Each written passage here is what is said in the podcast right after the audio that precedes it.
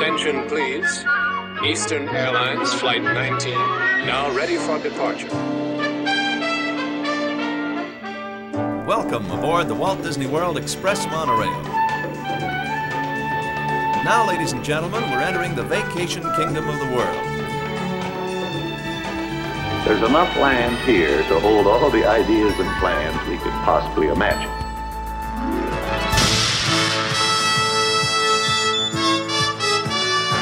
We call it Epcot. Will be our experimental prototype city of tomorrow. Welcome to another episode of the Retro Disney World Podcast, taking you back to the vacation kingdom of the world, the way it was, and the way it is in your memories. All right, welcome to another episode of the Retro Disney World Podcast, the official podcast of the Lake Buena Vista Historical Society. This is episode 68, Magic Journeys. We'll be taking you back to that film that ran at the Imagination Pavilion only for a few years before moving on to another location. We'll talk all about that tonight. I am your host, Todd McCartney, and sitting in with me as always this afternoon, Mr. Hal Bowers coming in from Tampa. How you doing tonight, Hal? Aloha. I am doing just fine, thank you. And you know, if it wasn't for your video, which I think we'll have to release of the you, tripoded Magic Journeys, which is amazing, and I was able to do a little magic on it. yeah, the the colors aren't as you know Yeah. fantastic, but it's not you know it's as it's as good as we're going to get until Disney releases that pristine transfer that they showed us at Yeah, the D23 yeah. event in Orlando. You think you're the only So- person that held a 3D lens up to your camera for the whole sh- shot? I hope I'm not the only one. I'm sure there were all kinds of other smart people just like me That's who right. figured that trick out. well, if you had the left lens, if any listeners have the right lens, then we can kind of combine it. We can make our own 3D film again. So Let's get together. Yeah. Yeah, yeah, yeah. We're looking for it. we can have a 3D time. Well, with that, we'll welcome Mr. Brian P. Miles. Good evening, everybody. Greetings and salutations from the city of brotherly love, where hot town summer in the city is underway. Yeah, it's getting warm out there. Yes, it is. All right, and also coming to Ohio, last but not least, Mr. JT Kuzier. How you doing, JT? I'm great. We're in the summer mode too. Excited. It's it's uh, Yeah. summer breaks here. It was a comfortable 70 degrees today. Not too hot, not too cold. Just a nice day. It's Fahrenheit. Yeah. yes, Fahrenheit. Sorry. Yeah, we're we're doing good though. And you switch from worrying about other people's kids to worrying about your own kids now that the summer's here, right? Yeah, a little bit, a little bit of all that. It's it, yeah, always worrying about mine though. That's right. That's right. All right. Well, let's get started with the mailbag. JT, you've got a whole bunch of stuff. We had some late breaking ones come in over the past few hours as well, which is always interesting to get these at the last minute, kind of put the brakes on some things and do a Yui and I'll tell you, I didn't do a Yui at all. I just hammered down straight through all this. Um, so the first one that I have here, and I couldn't remember if we addressed this, and if we did, you're gonna have to, you know, tell me to stop. sure, yeah. Andy Dolph wrote us, and him and it looked like him and Hal were writing back and forth. Andy addressed the mannequins control board photo that we it's a pretty much a Disney looks like a professional photo. You see the dancers on the stage, it says mannequins. Um, and we'll put this in the show notes. He kind of goes around and he says sort of what each computer he his best guess is doing. Um, Andy, I believe, uh, was in the industry or, or something of that note. So here we go. I'm going to read this now to you. Um, he says, My best guess is what we're looking at here is all lighting control. I'm fairly sure that the console on the left is an ETC expression. The monitor that's just to the right of the left console is displaying is the display for that console. ETC made that line of consoles for several decades and they were very standard for theatrical lighting control in many places. Lots of places still use them. Um, he even mentioned uh, that they used a three and a half floppy, which uh, is funny. I'm not much sure about the console on the right, but if he was going to guess, he'd say uh, it's a second light board to control moving lights. In those days, it was very typical to run conventional theatrical lighting. Uh, he says uh, lights with halogen bulbs that run by dimmer packs from one console and moving the automated robotic lights from another console, each with their own operator. And there is two operators in this picture. Running moving lights in those days was a very specialized skill. In fact, I think this was the era when basically all moving lights were made and owned by Vari-Lite. They didn't sell them, only lease them in a package that included a console and a technician. Uh, so they, the, this, go ahead. I'm reminded of like when Disney brought the Osborne lights, how it was like, wow. And then 15 years later, you could buy it at Costco, like the whole setup for, for $12 to do the same thing at your house. I was gonna say just what JT did, and it can now be done with two iPhones, one person, and seven LED lights, right? and, a, and a light bulb. I know it's it is a. I mean, two people compete. I mean, full computers here. They're looking like to run this whole setup, and I mean, this was this wasn't even like you know 1970s Studio 54 here. It was this was into the well into the 90s. Uh, I, I never worked in them in this era, but my understanding is they were so complex and hard to keep running that doing it that way was the only chance to have them be reliable. So super interesting, Andy. And if you look at this photo, it definitely lends a little bit to that. But I, I think that goes to show what went into Pleasure Island just to make it to happen. And I, we're going to hit on that tonight too with uh, the Magic Journey stuff in our interview. You start hearing these backstories. It's it's just insane how much effort and, and time went into the, all this stuff. So Yeah, I recall the besides just the normal lights that you would expect in the disco, up on the stage where the dancers were, I think there there was basically like a matrix of movable lights that they could also like flash and have it run like uh make it look like it was moving from left and right and back and forth and up and down and strobe and all kinds of stuff. So I bet that in itself was like a very complicated piece of uh, stuff to run.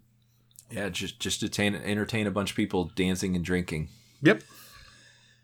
Okay, uh, as I did last month, I went into my my archive. As I said, if you tweet us or you message us on a social where it's kind of tougher to, to find, I, I try to save those as well. Found one here from back in September of 2020, of all things. Uh, it's from our old pal, which I feel like we've read this before. I read from him before, Jason Burley. He uh, sent us some pictures from a recent trip to uh, Disney World. Uh, you know, just some selfies. He's got the uh, the carpet wall on the monorail. He's got uh, he's at the key, the Kugel ball there. Uh, a bunch of various uh, uh, things going on with Jason. So thank you for sharing that with us, Jason. Okay, this one here is. Let me open this one. This is from John Baldwin and J- Brian, I'm going to let you take this because I know you have a better version of this. I'm looking, I think I'm looking at the fourth email here between everybody. Uh, John wrote us about the props and the pieces parts at Port Orleans French Quarter. Isn't that right? Yeah, we had gotten an email a few months back that I think we shared in last month's episode, uh, querying the guy had been watching, I think, the Discovery Channel, where they had gone into uh, a floatworks down in New Orleans, a factory that manufactured the parade floats that are used in Mardi Gras parades in New Orleans and Mardi- and manufactured for other places. And he thought it looked identical to several of the pieces that hung on the wall in Port Orleans French Quarter back when uh, their food court had more Mardi Gras uh, theming, and we uh, we looked at the comparisons, and you know our answer on last month's show was we don't know definitively, but they sure look identical, and you know Disney doesn't make this stuff themselves, so it it certainly would make sense that they would be buying them from whoever provides those to people. And then we got a follow up email uh, from uh, a guy. Uh, just it's funny because John Baldwin checked back in with us because my reply to him about it had been uh, had been lost in his in his uh, spam folder. So John's email came in just at the point uh, where we got this interesting email uh, just this week from Jacques Abadi, and I apologize if I didn't get the uh, Frenchness or Acadianness of that name. Uh, but Jacques wrote to us and said the Krewe of Caesar uh, was the organization that paraded at Pleasure Island. Caesar began parading in 1980 in the New Orleans suburb of Metairie, Louisiana. Once two of my cousins were in the parade, one the queen and one a maid. They both made the trip to Disney. Blaine Kern was the man who started Kern Studios and Mardi Gras World, which is the factory we talked, the floatworks we talked about last month. And he started building Mardi Gras floats as a young man and went on to be known as Mr. Mardi Gras for his dominance of the industry. In the early days, he was recruited by Disney, but he chose to remain in New Orleans. The story is he believed he would be a small fish in Hollywood, but a big fish in New Orleans. Kern Studios does the floats for the Universal Mardi Gras celebration to this day. So it's an interesting confluence of uh, Mardi Gras. Apparently, Mardi Gras World is the place to go for Mardi Gras stuff. Are we gonna have a Mardi Gras party anytime? Because we might I we might need to go think there. That just opens us up to all kinds of trouble. It, it might. It might. Yeah, it might not be. Really We know who to call though if we ever change our mind. Absolutely. Jacques my first call. That's right. Well, thank you, Jock. Thank you, uh, John. We appreciate all that on the Mardi Gras New Orleans stuff there. Next up is Colleen. Colleen sent us an Instagram message, and this will be shared in the show notes. She shared a, uh, speaking of Mardi Gras, I see how I did that, a 1996 Mardi Gras cup from Pleasure Island that's uh, chilling at her place of business. I, I don't know. Maybe she works at Mardi Gras World. Who knows? And that's, Maybe. we'll go back. But Colleen uh, shared that with us. So we appreciate that. Thank you. Dane is up next. Dane wrote and said in one episode we mentioned a guide to Tomorrowland. Guide to Tomorrowland. He wants to know what is that, and I really don't know. Do you guys know what you were talking about when you said guide to Tomorrowland? Well, Dane, episode 26 just happened for you, but episode 26 happened for us like four years ago. That was uh, uh, here, I'll take you guys way back here. That was our episode Tiny Bubbles about 20,000 leagues under the sea. Ah, there we go. and he said uh, we had it in our giveaway included a guide to tomorrowland couldn't find an image on your site does it ring a bell he just would love to see what it is If it's, I'm sorry, it's not on the site. We will get it on the site because I have it, and we have it somewhere in the archive. So we'll pass it on to you guys so we can uh, put it up there. It highlighted um, some of the attractions that hadn't been put in yet. Like it, it kind of mentioned. I believe at the time it was written, it's it's still thought the Wedway was going to have wheels instead. Uh, sorry, be driven by wheels rather than by uh, linear induction motors. And there were a couple of other things. One of the interesting things is it put 20,000 Leagues Under the Sea into Tomorrowland instead of Fantasyland. So it must have been, you know, early 1970 that uh, this thing was put together. So I'll, uh, I'll make sure to send it to you, JT, so you can put it in the show notes. okay thank you dane. We appreciate that. Next up is carla. Carla has written us before. She said hey guys love the retro food episode.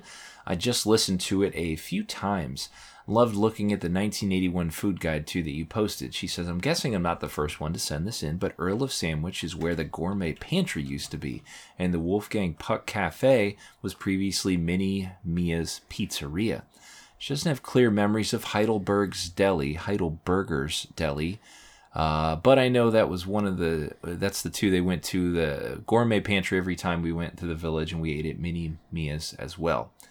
So thank you, Carla, for that. Can we? This is a great opportunity to mention the 72,000 emails we got about Dunderbak's and the German restaurants that Yes, people are, are beloved around the country, apparently. for sure. We got that, and we did uh, got some some beer pictures of the the Schöfferhofer we mentioned, which Oh yeah, yeah. I, I I don't know if people knew that was in there. Uh, I saw one person surprised to find it. It seems to be pretty local, even though it seemed like so uh, one of those special things you only buy at Disney World, and then when you see it in your grocery store a mile from your house, it kind of takes away the excitement of it. I think. So thank you, Carla, for that. All right, we're getting there. Almost done here. And we had a, a lot of good stuff though. So this is from Philip Taylor, and I love this Philip. This was probably one of my this this gets my pick of the month for our, my favorite message. Uh, Phil says uh, the Pleasure Island episodes were great. They reminded me of a friend who was in the nightclub business for years. He was also in the high profile security business. He said basically security guards for rich people. Occasionally, Disney would hire him to be the guy that would protect the stars at downtown Disney and Pleasure Island. He told me a funny story about shopping after hours with Tom Cruise and Nicole Kidman. Uh, so now we need to know what year did Tom and Nicole Oh, break up because we could kind of date this this era a little bit. I mean, they were together for the whole '90s, weren't they? They did- they Yeah. made Far and Away in like 1991 or '92. That's where they met, and you know, they, I think they were together for most of the '90s and maybe the early 2000s. It was Uh, Philip goes on to say that he get he when Tom Cruise when you're Tom Cruise you could just open any store you wanted any time of the day. And there's that story you've heard about Tom Cruise was one of the few people or one of the people that made it public that rented out the castle to stay there. That wasn't in the yeah. year of a million dreams winner. Maybe he won. Who knows? But uh, they said at one point during the shopping Tom decided to start a game of touch football in the store with uh, Disney football he picked up. I, I wish I could. uh, Not every store has football, so this whoever you know we could probably iron this, get this down to where it was. At some point, but I, I don't think it was at Pleasure Island though either. Uh, he says his friend played uh, the game with him. They completely trashed the store, and uh, at the end, Tom said, "Just send me the bill. I'll pay for it." So it's that is a great story. It's hilarious, but at the same time, it's it's seems It's- just just right about right for Tom Cruise. right, like let's right just, about the reputation. yeah, let's just Right about the reputation act like a lunatic. for the guy that walked into a shot or did the sound wrong on that. Remember that tape that came out last year? You're back here in Hollywood making movies right now because of us. We are creating thousands of jobs. You I don't ever want to see it again. Ever. And if you don't do it, you're fired. And I see you do it again, you're gone. Well, you know the story about Artie when he was on the Jerry Maguire set. His scene got cut, Yeah, but uh, he he he has like three stories about like you weren't al- that nobody was allowed to look at Tom Cruise when he was, but he does all of his own stunts. He is Tom uh, Cruise too. Let's be honest. I mean, He still looks like he's 27 and he's 60. So thank you, Phil, for that. I love the story. Any eh, that goes to anybody. If you, we love getting these stories because Phil, without you, that story would be probably lost forever. That's that's awesome. Uh, my final thing here, I just want to uh, reach out and say if you don't haven't done it or you have done it, uh, we're still on Spectra Radio Thursdays for Throwback Thursday Radio. That's it. I believe 9 a.m. We have uh, we have an roughly an hour on there of uh, classic Disney music. It's uh, super high quality audio. It's a lot of fun to be on there and uh, click that on Thursday morning. So check out Spectra Radio on your various streaming apps.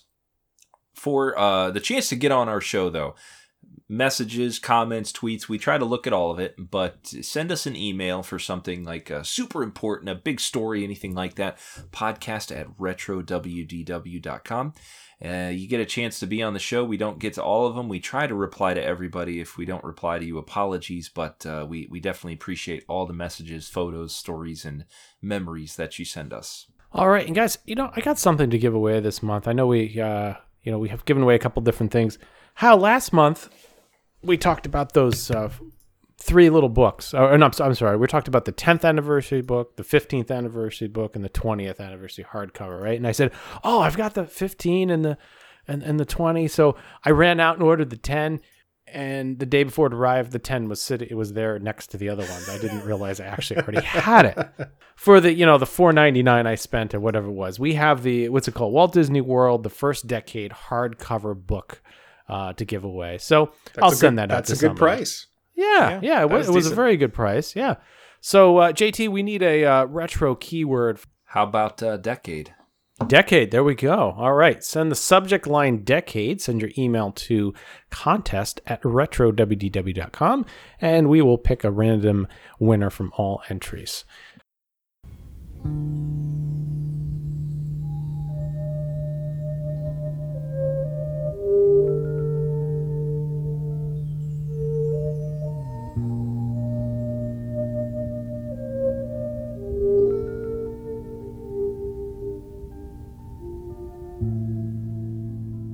All right, well, it's time for this month's topic, which, as we mentioned at the top of the show, is Magic Journeys. It's a 3D film that ran at the Imagination Pavilion in Epcot. And uh, we're going to dial it way back here and go back through some of the history. And we're going to talk about the theater, the music. We're going to do a walkthrough, the entire, uh, entire film and everything. So uh, I've been doing a lot of research on this, guys. I have to say, like, everything we start. Remember last month we promised we said, "Oh, we'll do Magic Journeys and ImageWorks." Yeah, that lasted about 15 minutes into my research for this for this episode. I was like, that's it. ImageWorks is out. So for those of you who are excited about ImageWorks, it will be coming in a separate episode. There was just too much to unpack here. We H- wound up Hal has an right hour here. and a half on the pin push table alone. So exactly. and there's so much there. There's there's music to talk about for ImageWorks and, and and so much visuals to talk about. So it will be another day. So um, all right, so Magic Journeys. Um, we're going to turn the clock back to 1927 when Murray Lerner was born, um, who turned out to be the director for this film. And the reason I'm starting with um, Murray is that um, we really have to understand some of his history before we can understand why he was chosen uh, to make Magic Journeys at Epcot. So he was a literature major at, at Harvard, um, and he formed the school's first film society. And uh, he, he produced a film called A Touch of Time, and it became Life Magazine's Movie of the Week. I don't know how a magazine has a movie of the week, but I guess somehow we can do that.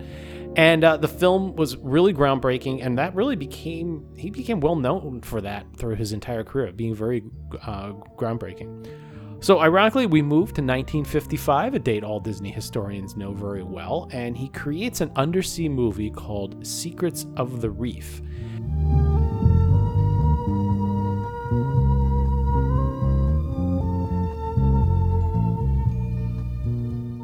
Uh, a little later on, Lerner received an Oscar nomination for his documentary Festival in 1967 about the Newport Folk Festival. And he also directed concert films for J- The Who, Jimi Hendrix, and all sorts of other artists. Um, but Secrets of the Reef is really the important one here because it was sponsored by Marineland of Florida.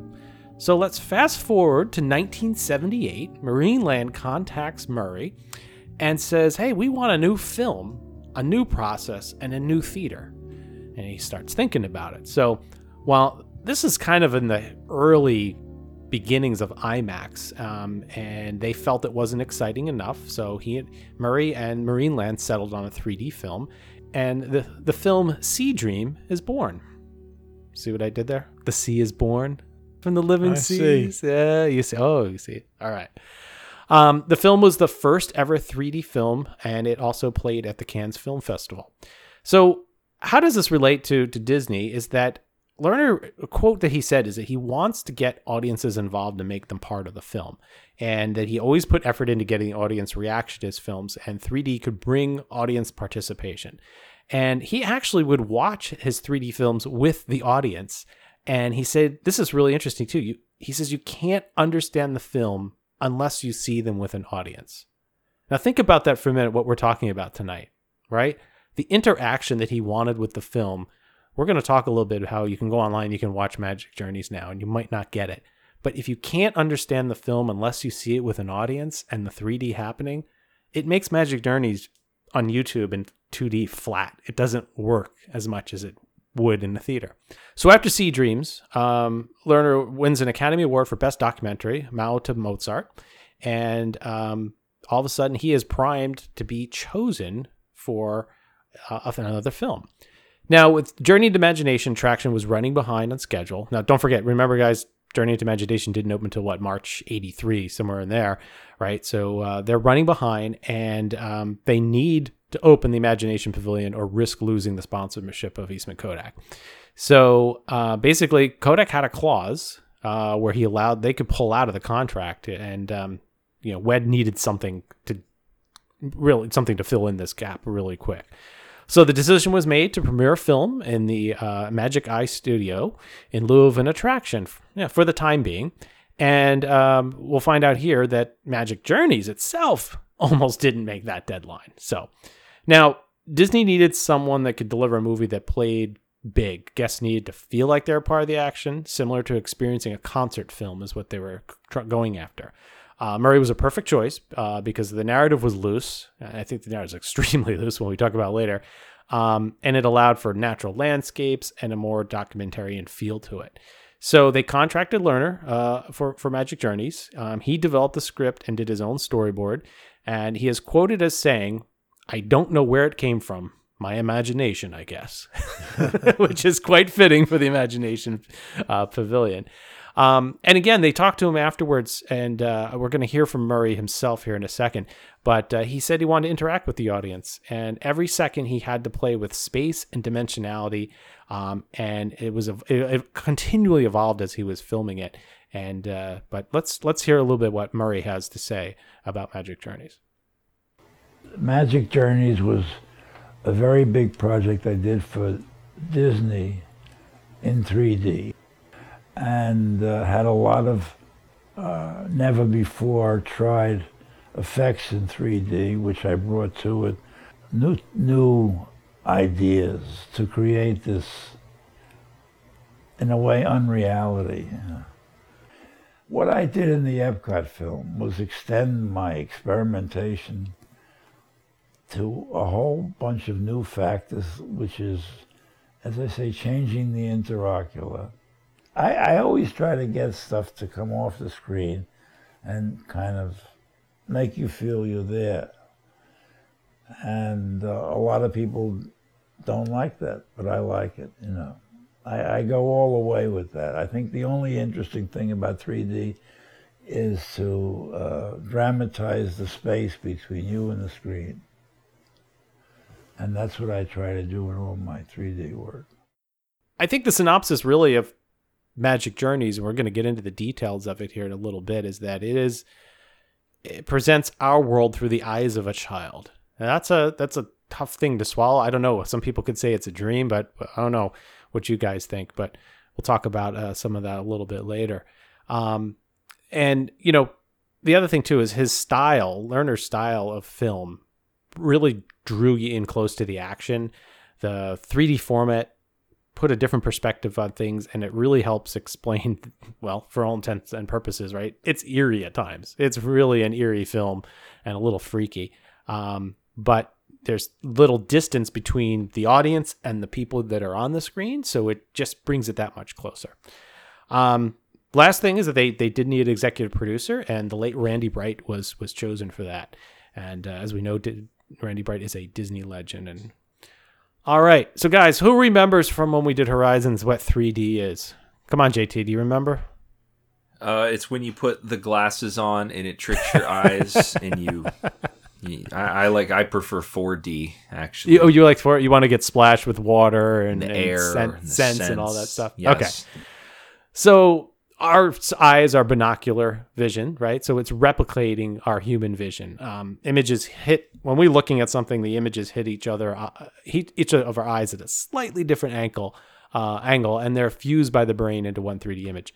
Um, in 3D movie making, each camera acts as an eye, and then through the polarized glasses, the left side sees the left, the right side sees the right, and your brain does the rest, putting everything together. So um, and what's really interesting is we talked about when we did our Horizons 3D thing, we, we when we made Horizons 3D from the from Hal's tripod, um, the we found out that the average human eye is separated by about two and a half inches, and um, this is really interesting that some of the setups and the cameras that they used here were over a hundred feet apart to get the 3D effect. So it's not always about keeping the camera just like a human, which I thought was interesting.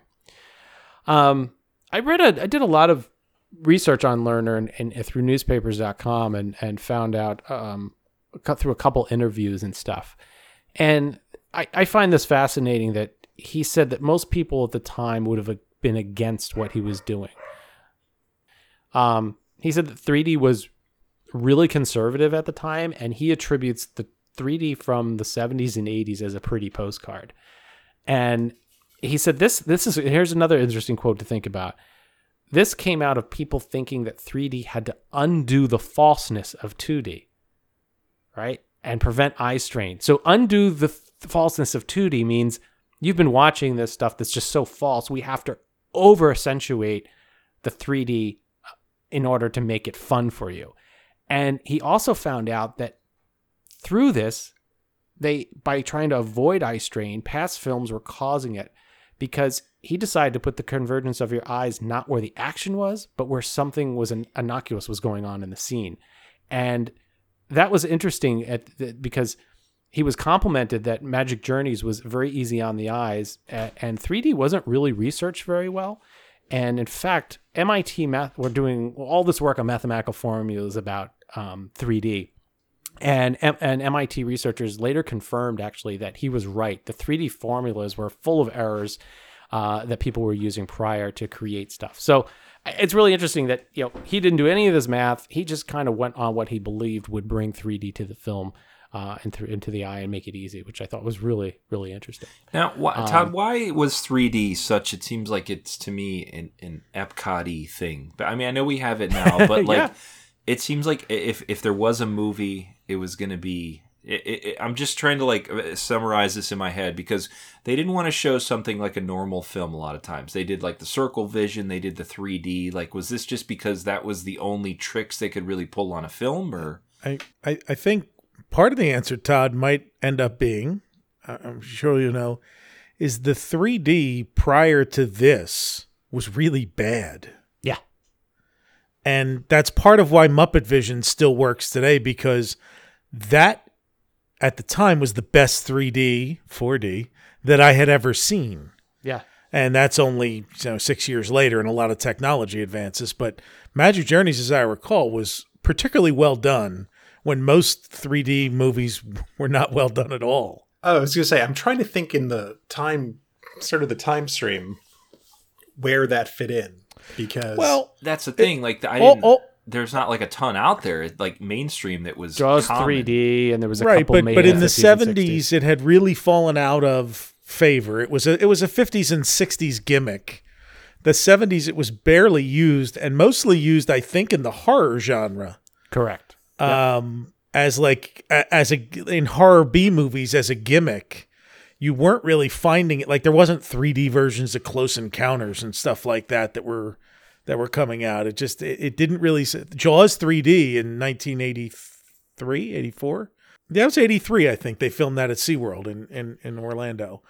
Um and that was I mean that was hokey but it was a better use of the effects than you was because before you just had that red and green lens, Right. You know, like Yeah. It's It just didn't- it's it just weird to me they selected something that was known as gimmicky, hokey, and it wasn't really mainstream. Was it to plus the attraction? Is that the goal? Well, I, I think it was it was also Lerner trying to do something different. One of the quotes here he says is that he never agreed that 3D should be used to create the illusion of sight. And the reason is because your eye is over, always moving, right? So instead, you can't you can't replicate that in film. So instead, 3D there is there just to create an illusion.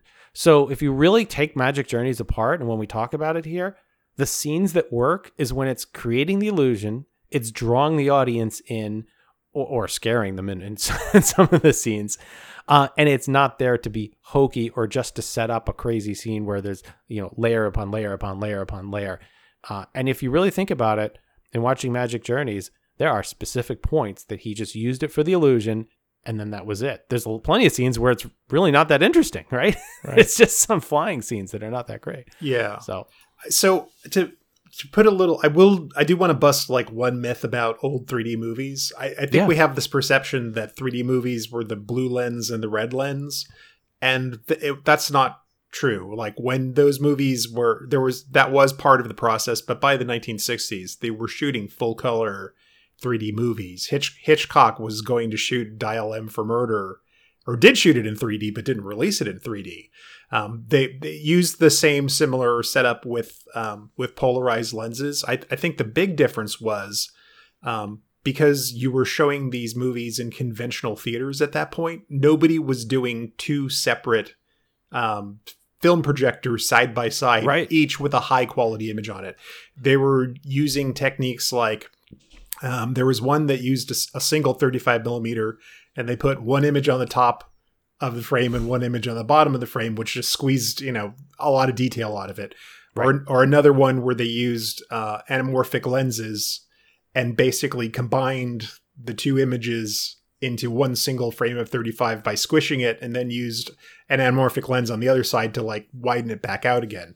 So Right. the innovation was really and and because they were only outfitting two theaters for this, one at Epcot and one at Disneyland, you know, to run two synced 70 millimeter projectors side by side to get a really super high quality image, that Yeah. I think was kind of the key difference uh, for that time. And and really, this coming out in very early 1983, this this was kind of at the forefront of sort of the second generation of, of 3D movies that was starting to hit.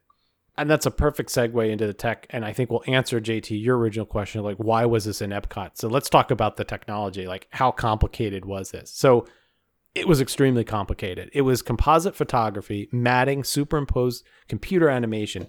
Some scenes in the film have more than 20 pieces of film overlaid on top of it to create just that that scene Murray apparently had one in mind that ha- would have 125 layers of film, but they talked them down off the ledge. so It's like the this- Sergeant Pepper of 3D film. Yeah, exactly. I got a vision here. yep. It was the first computer generated 3D film to debut in any Disney park. It featured sharper imaging, and you you hit on this, Hal. Uh, 75 millimeter film, uh, dual 75 millimeter projectors. It was shown at 75 frames per second compared to the average Oh, of okay. 24. So you've got three times the amount of film. Now think about that. From a shooting perspective, from an editing perspective, from a projection perspective, that is a lot of work. So this is not just about visual of oh wow there's you know some kid's feet coming at me or or the dandelions this is about clear image this is pre-digital projection smooth motion um, and super super detail that you just would never see anywhere so uh, you know so here's a couple more little different things about they had a twin camera system obviously. Uh, steve hines of wed and kodak uh, put that together. It was built in burbank. And then disney actually replicated it built three more different rigs for all different kinds of shots. Um, then uh, Kodak was really the one who pressed it to be shot on um, 65 or what they call 70. It's really 65 millimeters, and the whole width of the film is 70 millimeters. Um, but the initial plan was actually to use a camera rig that had developed for other films called the Todd AO rig, but it was not a, a, capable of achieving the type of 3D desired. So that's why Disney and Steve Hines built their own rig. So um, one rig was just built for the flying sequences, um, and uh, the other was designed um, with the ability to change 3D settings during a shot, and it was used in most of the scenes featuring the boys and the kids and the other actors. So um, the camera had the ability to shoot in slow motion and high speed. So think about that. That's that's also now you can film slow motion and high speed photography. You got 75 frames per second. This is not just and just so everybody knows, shooting in slow motion and shooting um, in in high speed is not about just slowing the film down or speeding it up after. This is about changing the speed of the film while you are filming. So this is a this is really a lot, this is so groundbreaking. No wonder this project took two years. so um, there was a lot of CG. We're going to talk about the dandelions, the brass ring, the eye. Um, these were all the first time CG was introduced into a film. And um, here's another interesting thing: the entire film was made with no live sound.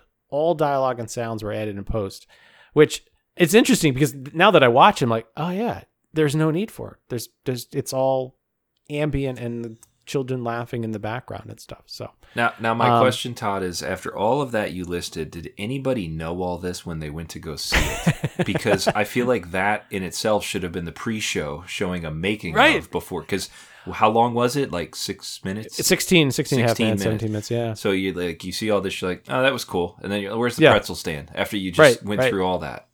Well, if you had gone to Epcot Central and did the Studio Computer Review, she would have told you that the soundtrack is on two inch tape and piped in from Epcot Computer Central. So, Yeah, that just that, that's insane. All those those facts and figures, and now going back, this is what we do. To I, I this is what happens to me when I listen to you guys talk about this stuff. Is like now I wish I would have seen it for real because you could have known all this in your head, but now now we can't.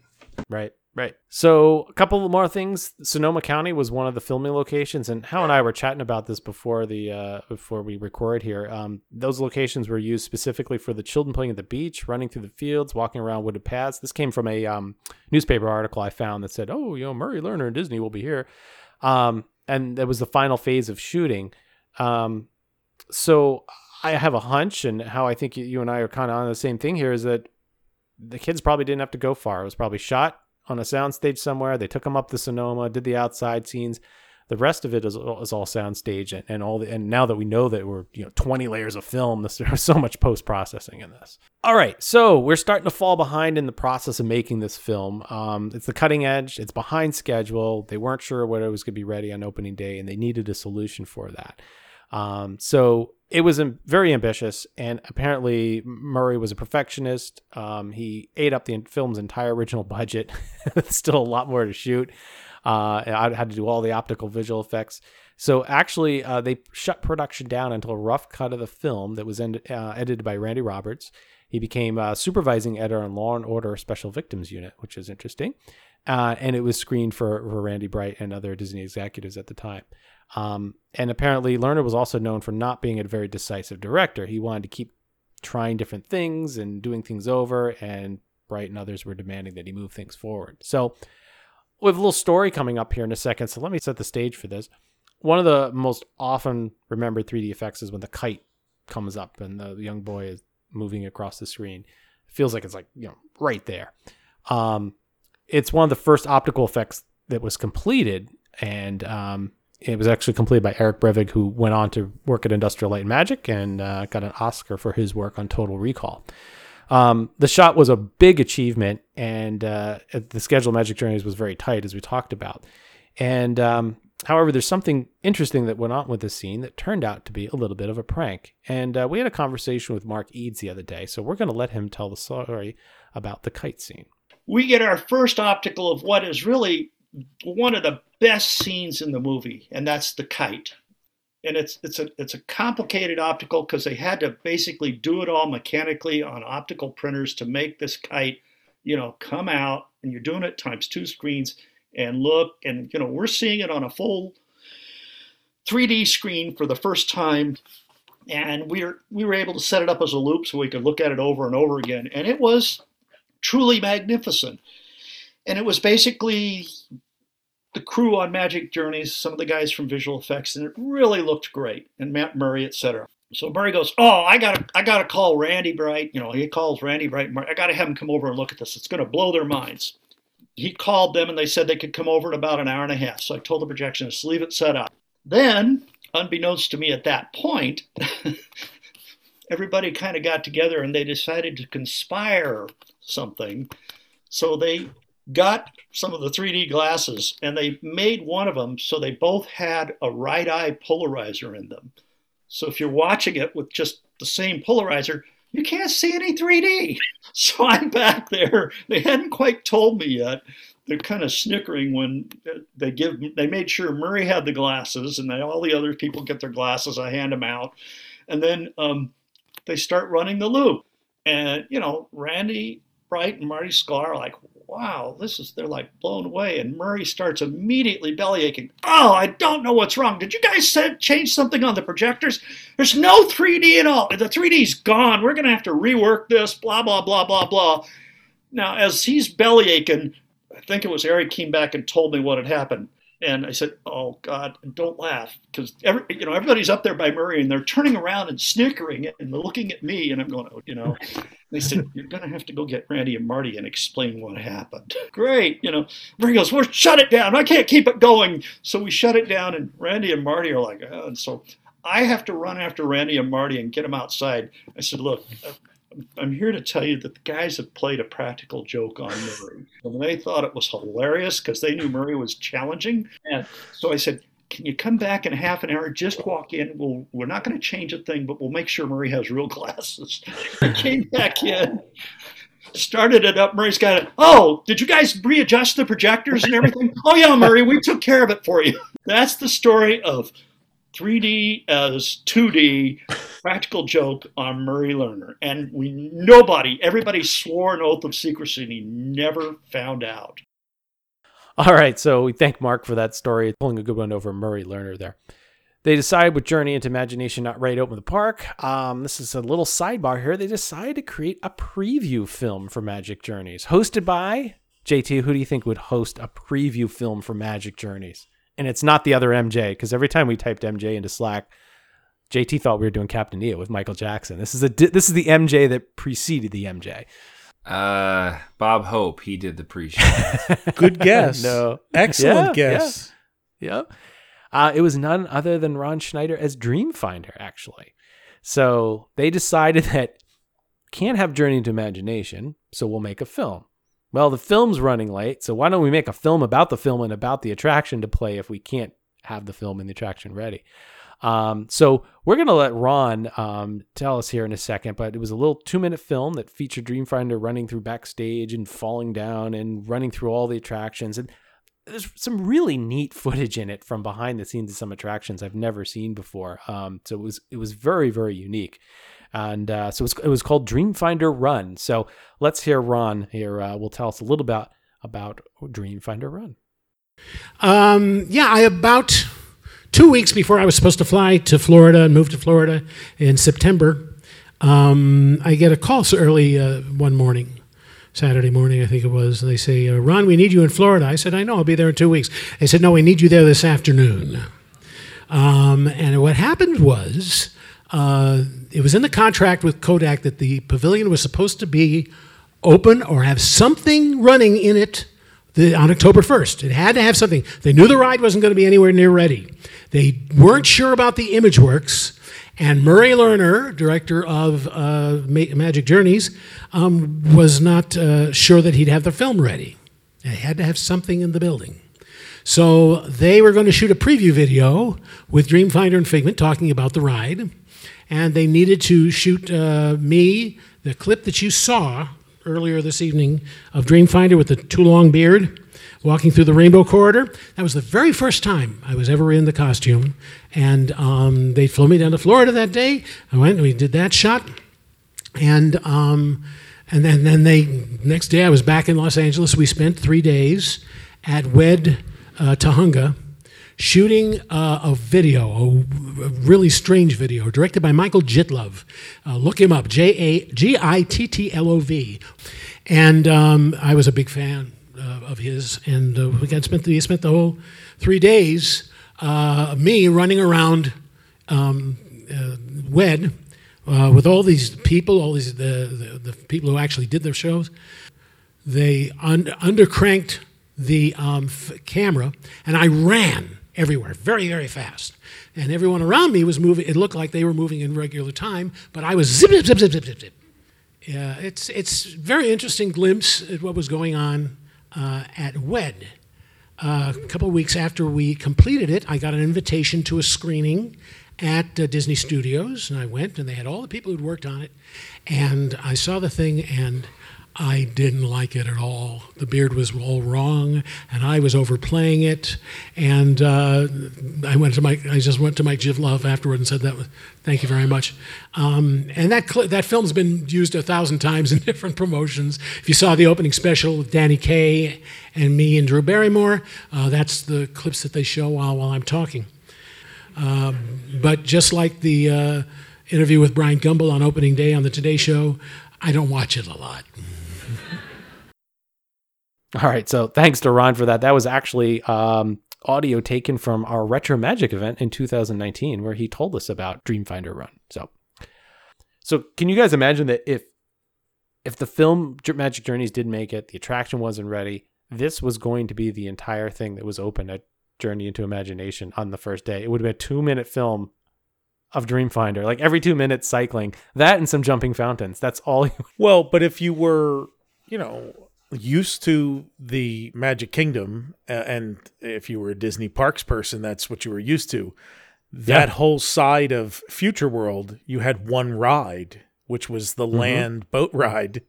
Living, listen to the land at that time, because you had the Kitchen Cabaret stage show, and this film and the Image Works, which was a you know a playground. There was nothing else Yeah. over there uh, Right. that was open. So This is just a delay. That's all it is. All major theme parks had delays.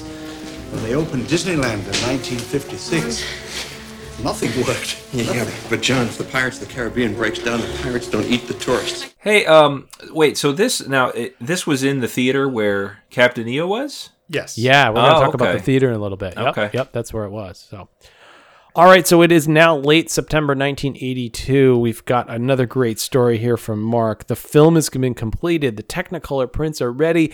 The only problem is they're in California and they're due to be played the next night at 9 p.m. and you couldn't So- download the film back then. Exactly. No internet. no digital, no digital download. So, how did they do it? So let's hear Mark tell us the secret of how they got uh, Magic Journeys ready to roll in less than 24 hours. I'd never traveled on business before. Now, I'd been to Florida once way back in 74, one again in 75, and then my wife and I honeymooned there in 77. So, Magic Journeys was, as I indicated, the most harrowing film, and they really wanted it. Now, we actually weren't really done with it, so some of the visual effects were kind of hurried up a little bit just to get the thing done. And negative was cut, and here we were six days out from the opening of Epcot. We were getting in an answer print on the proper film stock, the Mylar stock, because that's the whole thing that could run through the projectors. And, you know, by then all the WED people, they're in Florida. It's basically, it's got to get there. So I, I, I had arranged for a shipment, I thought. And the film came in, we set up, and we're sitting out there, and it's all set up before it gets to run. Bob turns to me and says, Mark, if this film looks good, you're getting on a plane tonight with it to get it there so it'll run tomorrow night for the all the executives from all the sponsors in the Walt Disney Company. I am? Yes. Donna, who's his secretary, is already making the travel arrangements. Okay. So we look at the film, it looks great. Okay, go see Donna. She's got you, she's got two first class tickets for you. And I go, two? Yes, we want you to hand carry the film they won't fit in the overhead compartments, so you're going to have to put it in the seat next to you. Great. Now, I'd never been on a business trip before, so I didn't know what to expect. My immediate supervisor is explaining to me how you get the rental car, where you get it. I knew how to get out to Walt Disney World. I knew I knew where you got uh, a parking pass, and uh, then you get the parking pass. And he said you go in this way, and he gave me directions. And the the projection head was in the China Pavilion. They had an office up there. I have to hand carry these. Oh yeah, oh, by the way, you you you fly to Atlanta and you have to change planes to the one to Orlando. There's no nonstops. I got to carry this.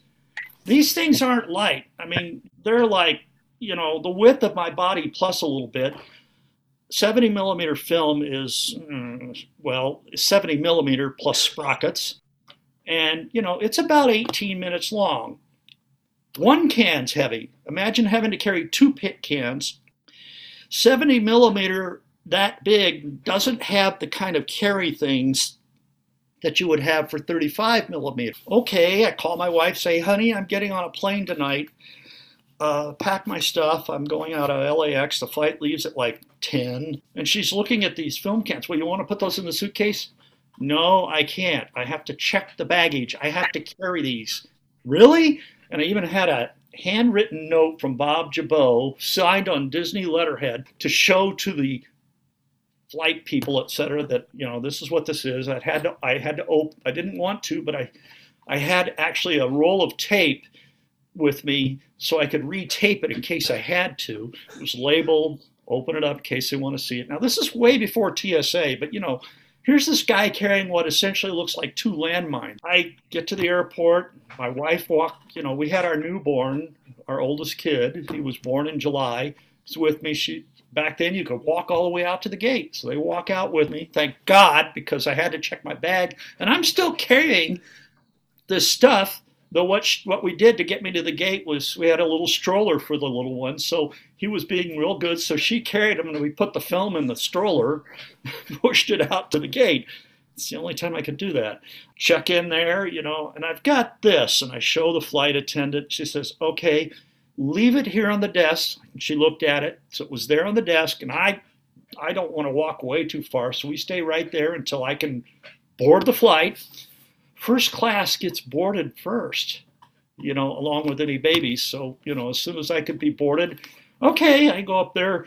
And when you're carrying that, I'm going to show you, but sorry if I have to back away.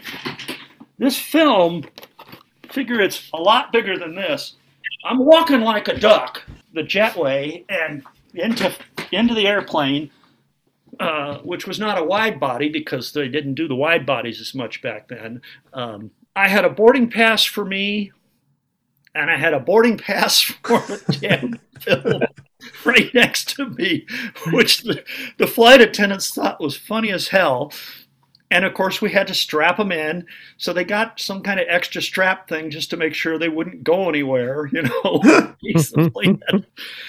and I fly, you know, I'm like, uh, taking the red eye, I had, I had experienced that once and knew it was going to be hard to sleep. Would you like a beverage before we take off? Sure. What do you got? Oh, anything. I think I got myself a, a, a, screwdriver. I was a little bit of a neophyte on drinking back then. I had a couple of those before we even pushed back. And then, you know, we push back, we take off. I don't sleep. You know, I'm like tense, nervous. I, this thing has to run at 9 p.m. the next night, right? And so we get to Atlanta. Okay, you know, I, I the luggage I have to assume is going to change planes. Okay, walk out carrying these two cans of film with the letter in my pocket from Bob Jabot. Atlanta's not an easy airport to walk through when you're carrying something big like that, and it's not as busy at that time of the morning when you land because it was like 4 a.m. Eastern time or something like that. I don't remember.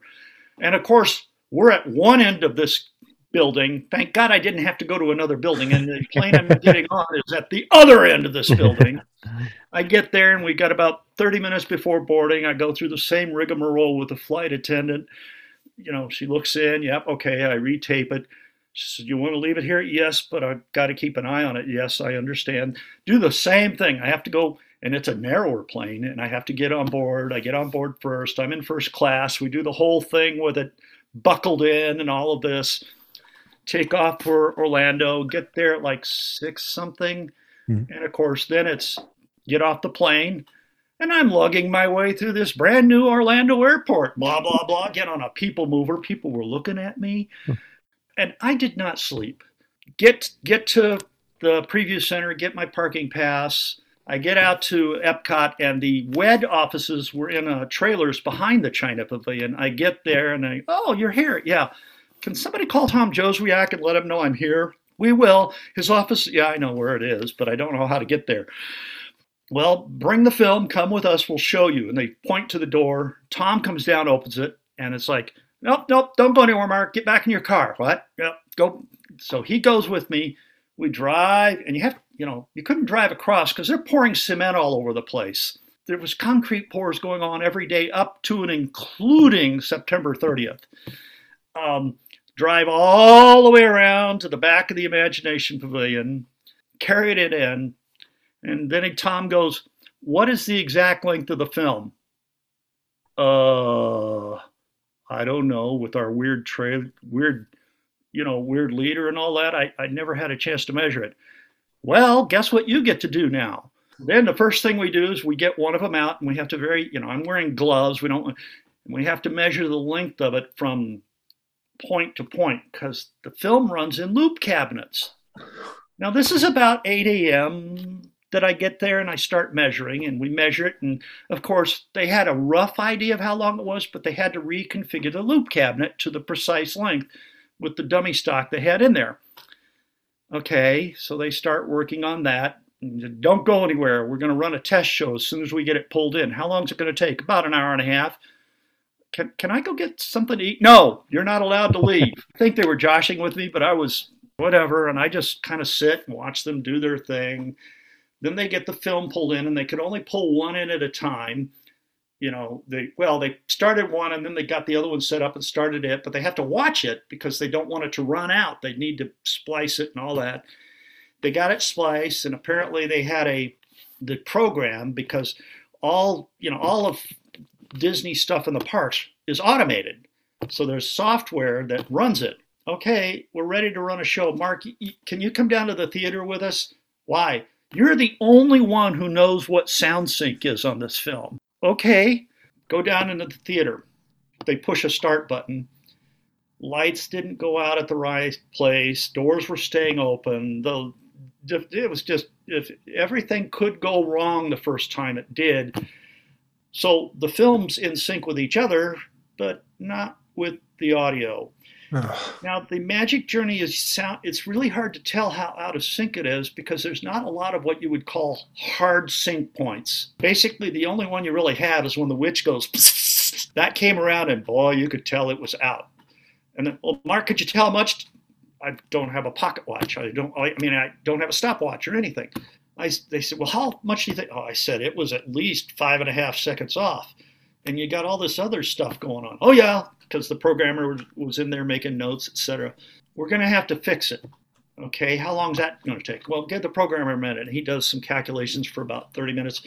Okay, I'm going to have to burn about 24 EPROMs for that. Okay, how long does that take? Well, 24 EPROMs, we can do eight at a time. It takes a little about an hour per one per set of eight. You know, you're kidding. Three hours? Yeah. Okay. So they get to work on it. I'm like, I'm wired, right? Uh, even though I've been up all night, I've had nothing to eat other than what I got on the flight down, which wasn't much because I just was trying to, you know, as best I could. And when you look like you're trying to sleep, they don't bother you. So I said, Well, I'm supposed to meet Rick Rothschild over at the Energy Pavilion in about an hour and a half. And where do I get food? And they told me it was over uh, the back of the Odyssey restaurant was the employee cafeteria over there. Okay, I'm, I'll come back. Don't have a radio. And they said, Well, you better be back because you don't have a radio and you're it. What's that mean? If it doesn't run by 9 p.m. tonight, you're going to be the designated person. Why me? So I leave the pavilion and I, you know, I'm kind of walking slow because it's like, this is my first time at Epcot, right? It's looking at all the cement trucks and all the gardening that's still being laid. And I get it, I walk through part of Communicore, um, and then I'm walking around the, the big fountain there in the middle, right? And as I'm walking, as I get around to the other side, I'm going to then go to the Energy Pavilion, right? And who's walking towards me? Randy Bright and Ron Miller. And I just kind of walk by them and they walk by me and they nod. I don't think I go more than four steps when I hear these two bass voices go, Mark Eads. I turn around and there's Randy Bright and Ron Miller pointing at me like death. They in unison, you know, they conspired. It was kind of a practical joke, I guess. And they go, Magic Journeys will run at 9 p.m. tonight. And I kind of go, well, you know, having a few technical Magic Journeys will run at 9 p.m. tonight. Okay, yeah, it will. They keep going. I just sit there. Should I go on to it? Nope, to hell with it. I won't even get food. I go right back to the pavilion. I tell Tom and a couple others what had happened. Yeah, this is a big, and they tell me, Tom Joe's React tells me, this is a big deal, Mark. All these executives, corporate presidents, chairmen of the board, a bunch of VPs, etc., are going to be here, not just from Kodak, but from every single sponsor of Epcot. Okay. So I hang out. Not much you can do when they're reprogramming other than suck your thumb. So they get it done. They plug in the EPROMs. We run a test show again. This is about, I want to say around 2.30 in the afternoon by the time they get all this done. Of course, the film is still out of sync with the audio, but there were a couple of us really watching it, trying to get it closer. It was about two and a half seconds out uh, still. And there were still some problems with some doors and a couple of lights were not right, etc. Programmers are making their little note, uh, and they go back to work. How much? How long this time? Give me a few minutes, okay? And I told them how much the film was off, and okay, it's going to be another two hours. You know, I'm pacing. I go outside a little bit to get some air. I still haven't had any food, so it gets to be oh gosh, seven o'clock. They run a show again. Everything was really close. Of course, the film was still out of sync. Okay, real quick fixes. They only had to burn four EPROMs. It's going to take an hour. Great. Quarter eight, run a test show. Everything's working fine. The film's a little out of sync. Okay, we don't want to burn another EPROM. It takes too long. Well, you should. Okay, they burned one more. They did one more tent. Film's still out of sync. It's 8:15, and I said it's this much out. And I go, can we just move the projector? I think it's about four frames and then run and then resync it and run a test show? Yeah, that's probably easier. Let's do that. They run a test show. Still a couple frames out, couple more frames, sync it, run a test show. It's quarter to nine. Perfect on in sync, everything's working. And of course, the film has to roll around, which takes some time. And it was just, it had just finished. And damned if all those executives didn't walk into the pre show space there right at nine o'clock. Of course, they're guided by tour guides, et cetera, et cetera. So we start the show so they can see Kodak's pre show. It runs, it's great. Everybody comes in. I'm like with my eyes because I'm trying to just not fall asleep. I'm not, I'm so wired. The show runs and blew everybody away. They're all like reaching for the kite and all this other stuff. It ends, gets, you know, standing ovation, etc. I'm like, I go I go outside and they all come out and Randy spots me and goes, Mark, you pulled it off, shakes my hand. Look, if you go over to here, I think it was at American Adventure, there there's a party you can go to, you know, I'll tell them you can Randy, I haven't had any sleep or food. Well, we got I just I haven't even checked into my hotel room yet. Okay, well, okay, I'll I'll be back tomorrow. Yeah, we want you to go look at all the films, see what's going on, blah blah blah. Have your wife come down okay. So I, you know, I hadn't even thought about asking about permission for that because I had to get the film there. I went over the Contemporary and they had held the room, nice room in the, the old North Wing, right where it makes a turn. So it's a huge room. It's not a suite. It's just one. It's a jet, one of the biggest rooms, and um, I'm hungry as hell. The only place open at that time of night. I guess other than a bar, which I wasn't as familiar with back then, I, it was the snack bar in the arcade right there at the north end of the main building. I Yeah. go there. I managed. They're like almost ready to shut down. You know, it's almost eleven, and they were going to shut down at eleven. I got some cheap ass sandwich and some chips and a drink. I go back to my room, eat them, and I. I mean, I crashed. I didn't get up till about ten thirty the next morning. so that's the saga of the first class trip of the Magic Journeys 3D film print. All right, so quite a story there. We did ask Mark uh, if he, if he perhaps uh, ate the the meal for the second film for the film next to him, but he doesn't recall. He thinks he just tried But to the sleep. film does still have uh, 2,500 frequent flyer miles that it hasn't used yet. That's right. So looking to cash those in anytime. anytime. What's crazy is he carried the the 70 millimeter ones. Yeah. And you were just talking about the size and the frame rate and all that, and that's that had to be some pretty large canisters. It, it totally had to be. Um, I, you know, I'm almost on look up here. What is the weight of seven millimeter film, and then the length that it would have been. Um, I'm I mean, surprised you don't have this figure already. Like you got what was it, 70 frames per second, and the Yeah, yeah, right, right. So you got to, yeah, we would have to do a little bit and of how many seconds was here. it? Do the math. For the benefit of people at home, he did pantomime for us the the physical look That's of carrying those things. So we have a, a general idea of what it looked like. And then Yep. the uh, the early '80s baby stroller holding them as well through the airport. Right.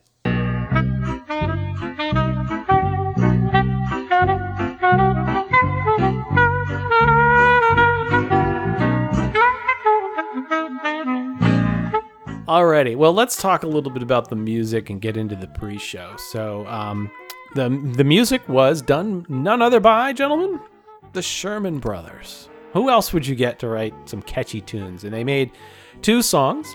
Uh, one was Magic Journeys, and the other one was Making Memories, which played here in the pre-show. So, the pre-show area, like we've all gotten to used to over the years, is a slanted floor. You know, do not sit um, even though everybody tries to sit. And as soon as the uh, slideshow started, but uh, it was a slideshow with eight projectors called Making Memories, and um, the song very very catchy tune.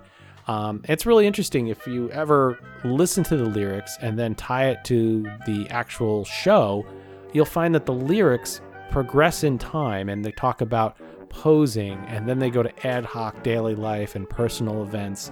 Um, and also, too, what they did is in the pre-show, the slides started with early photos, progressed, the quality got better, black and white, early color, and modern photos. But there is an interesting line at the end. How do you remember? What's the very last line? Look at the birdie. That, that's right, right. Does anybody know why that was thrown in? Um, was there a photo element to the? There, there is. It's a really interesting photo element to this. So, um, so apparently there was a gentleman by the name of C.W. Davis, and he had been training a live canary to sing on at, at his direction to relax a subject who, for photography, would have to remain still and in a fixed position for a long time while the camera took the, the photo. So apparently, entrepreneurs kind of got wind of this and they made this brass mechanical bird that was operated pneumatically with a bulb. And they would say, you know, look at the birdie, focus on the birdie, whatever, when taking photography. And there are these really kind of ornate brass birds. And when you squeezed it, it would kind of just tilt back and forth a little bit. Um, so it, it, it- that's where the look at the birdie comes from. So it was to get everybody's attention, but actually goes further back to a live bird. so I, I think we need to have some live birds at our next event for all of our photo- photos. You know? photo booth, yeah. yeah, a photo booth. Look at the live birds. Bum, you know. bum. So I, I found that really interesting. I've now know, it's fou- just- I've now found one of the brass birds, and I'm Aren't they cool? They're really neat Yeah, looking. I mean, I always knew what the expression was, and like a a photographer would like mime a, a bird with their hand. Look at Yeah, look, look at the birdie, you know. Yeah. Uh, but so I I just found that fascinating. It's just so cool that some stuff comes out like that when you. That's funny. They did use a lot of like. Didn't they say "hold your breath" and say "cheese" is one of the lines too? So they used a lot of the like photography things that were. Yeah. Yeah, I love that pre-show. That was a good. it's a very catchy tune. It is. It is. Yeah, and uh, it, it the. I mean, it was funny to turn around and look at all the slides Yeah. going off. Like if you ever Yeah. if you ever did manage to catch this when it was running, until like if you turned around, there was a booth beh- behind you. Uh, behind a, there was like kind of a low wall that would separate you from this, so that way you couldn't stand so close to get in, in front of the projectors. But you could literally see just this these banks of um, these slide projectors, which were which I'm sure were Kodak carousels. Oh, I'm sure they were carousels. Yeah, you could see it, yeah. Since that was the sponsor. And uh, oh my gosh! But yeah, that it's, it's one of the few times you can lay a ragtime style tune on me and I won't cringe because I generally dislike ragtime music, but I, I enjoy that making memories. yeah. And, and now think about it, guys. Like this is 1982, right? We're still in the era of of film. It's really a commercial. Go out, buy a camera, buy film, snap pictures while you're Oh, here. You hundred know? percent. You yeah. could buy them there. Yeah, it was a Kodak commercial. Is really what it was. Um, it was, it was really neat. They were so getting their 30 million worth. yeah, They were. I mean, and that the amazing thing is like that continued forward. It like Yeah. as it got into Captain EO and then Honey I Shrunk the Audience, it was still a slideshow. uh, like way up into the 1990s, which is mind-boggling. Now, true or false? The pre-show included a shot of Dreamfinder and Figment. Yes. You are correct, Hal. Very In well. one of the still photos, there was, I think, a drawing of them. I don't think it was a photo. I'm trying to remember now. Yeah, I just have here that it that one of the images had Dreamfinder. It did. I think it was. Uh, I think yeah. it was. I think it was a drawing of them. If I'm okay, guys. I, every, I know there's a few people who have seen this show that can write in. Erica Dade, I'm looking at you I think she's she's a big fan too. So exactly. Yeah. exactly. So that was about eight minutes or so you would spend in That- there. that's so a that- slide that's- set, by the way. I'd love to get my hands on. Oh man, yeah, and you know what? There's really no footage of it at all. There's there's a couple of the ones that replaced it with you know True Colors. Uh, Martin's vid has some of it, um, but it's it's it's very green. It's really hard to see. It's really kind of a poor. Hopefully someday, but yeah, Brian, keep your eyes out for that. It'd be great. We'll recreate. We'll Get get, right eight on that. slides together. We'll yeah, we'll get it all together. All right, so the theater we are going through the pre-show. Like I said, that's about eight minutes, so it was perfectly timed to let eight you know eight minutes of people filling it. You run it for eight minutes. You've got your sixteen minutes covered, and you move into the theater. Um, the theater was uh, 592 seats, a 54 foot wide screen. So we're going to now get into the film, and um, we have to cue our opening music.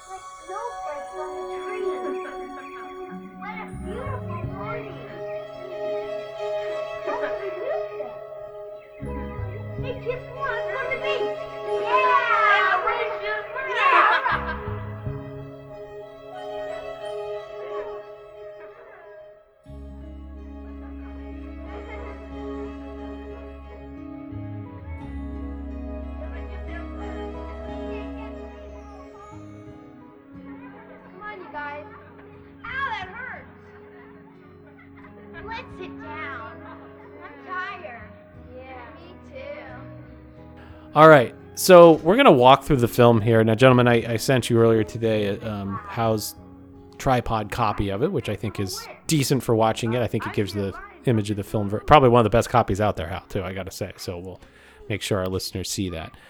Um, so our opening shot, we've got five children, two boys and three girls, walk through a grove of flowering trees, and they they comment, "It looks like snowflakes. It's a beautiful morning." Uh, let's go to the beach. And my favorite, ow, that hurts, as they bump into each other. So again, all this dialogue was added later. So I will Um, tell you when that shot, when the movie opened with Yeah. that crane shot down through the through the trees, Through the trees, people yeah. gasped Yeah. in the movie theater um, because, I mean, it's if you can pick for those of you who haven't seen it, if you can picture like trees on two sides with like one of those you know parallel infinity things where it looks like it's like greenery kind of making a road down the center, so there's flowers real close up to the camera. There's the trees like going all the way off to the background. I mean it's was made for this shot was made for 3d which means that if you watch it in 2d it looks just kind of boring. Yeah, it's it's not nearly as exciting. So the kids race through a field of flowers. Uh, the blonde boy, who's really turns out to be the kind of the main character, we see him a lot, uh, and he's the focus of this. Um, one of the kids suggests that they sit down. They look up at the clouds and they call out what they see. You know, I see a clown. I see this, and that really starts to foreshadow what the audience is going to see later in the film. Right. And this reminds me of like, have you ever had a day where like you go to the grocery store and you're picking up broccoli, and then you have like a you know a dream about picking up broccoli the next day? This is exactly what it's doing here, right? It's foreshadowing like, the dream. what an amazing coincidence yes. so it's the sea, it's seeding it. So, um, and with that, the scene, the theme song for the film begins to play. Just an ordinary day, all you're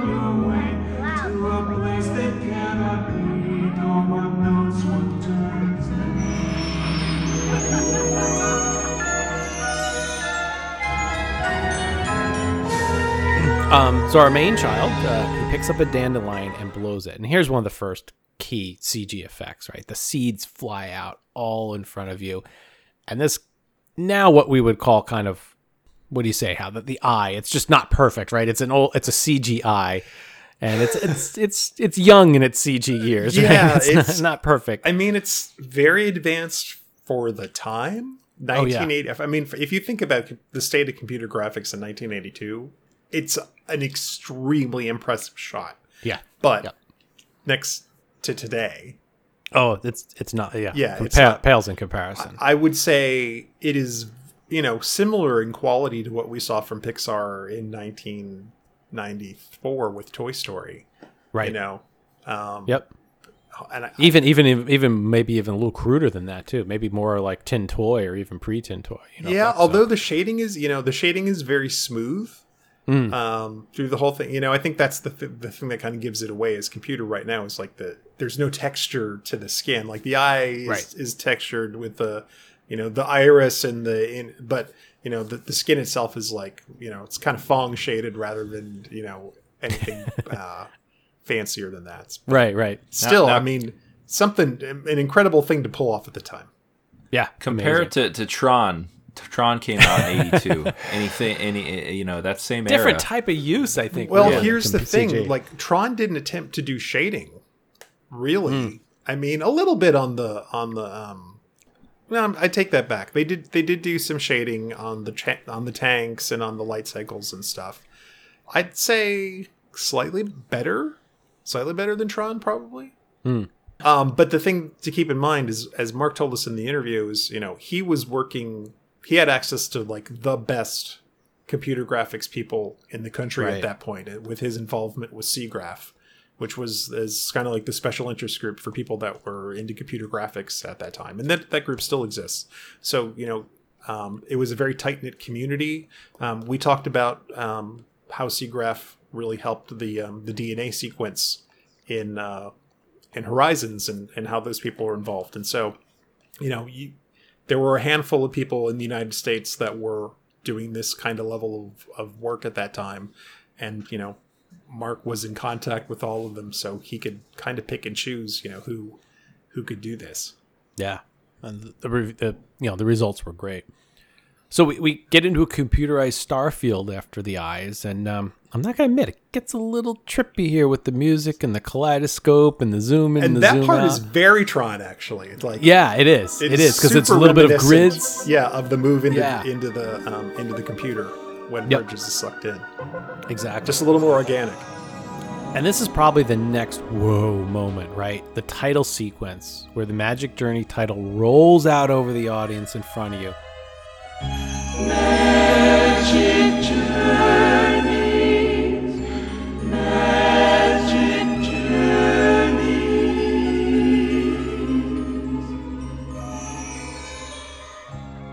This is interesting. It was the longest computer animated shot ever done. Um, it took seven straight days of 24 hour rendering for the shot. And I read, apparently, in the Sherman Brothers book, they claim that it cost half a million dollars back in 1981. So take that for what it's worth. But seven, uh, entire week to render what? 10 seconds, 12 seconds, something like that. As a person who studied computer graphics in college, I'm going to try to put on my like thinking cap of how this was accomplished. So when the letters come out, they're solid. They kind of go off screen in an arc, and when they come back in front of you, they're transparent. So you can see the text continue to come out. So I'm going to guess they did the computer version of a Texas switch there, where they had the solid stuff going off screen. It, it was replaced by a by a transparent model as it came on screen, and Oh, then as it comes off screen and goes back on screen again, it's replaced by the solid version because you didn't have the kind of control that you No. have today over being able to say like, oh, I want to take this at this point and change it into like this thing. It was things were very very crude. Now, back now then. answer answer me this from the uh, the the idiot's perspective here. If they're rendering on a computer back then, how did they get it to the the film? Like, So- what did they do? there a was print type yeah so right? there was a special machine uh that would it was basically a little a tiny uh, you know as high of a density television uh set as you could. And then there was a camera pointed at that. At, at this case it was probably shot i don't know if this was shot in 70 or 35 or how they did it but we had a we had a similar setup in college. So picture a very high resolution screen. Um, i think the best ones that you could get at the time were 4k 2k was also common. And then you had an actual 35 millimeter camera sitting on top of that and that was computer controlled and it would paint up one frame however long it took to do that because there were no still stores then. So it would live render the entire image. When it was ready it would signal to the camera okay take the picture. It would take one frame adv- advance to the next one and start painting the next frame up and it would just go through that process over and over again until you shot every scene. So it's almost like doing stop motion on a television camera uh, or on a on a taking stop motion pictures of a TV screen. So I thought you were gonna say they like bootlegged it. You know, they filmed the computer screen with. But that's it's interesting. Like my brain thinks like, okay, you make it digital, it now it stays digital. It's like they had to add a step after this. What was it? A week of rendering, and then convert it to a film. Yeah, there was. Yeah, I mean that that I think that rendering time he's talking about probably once you got out of the test phase, that would have been they would have rendered it and shot it. And I don't think they would have done it twice if they could have helped it.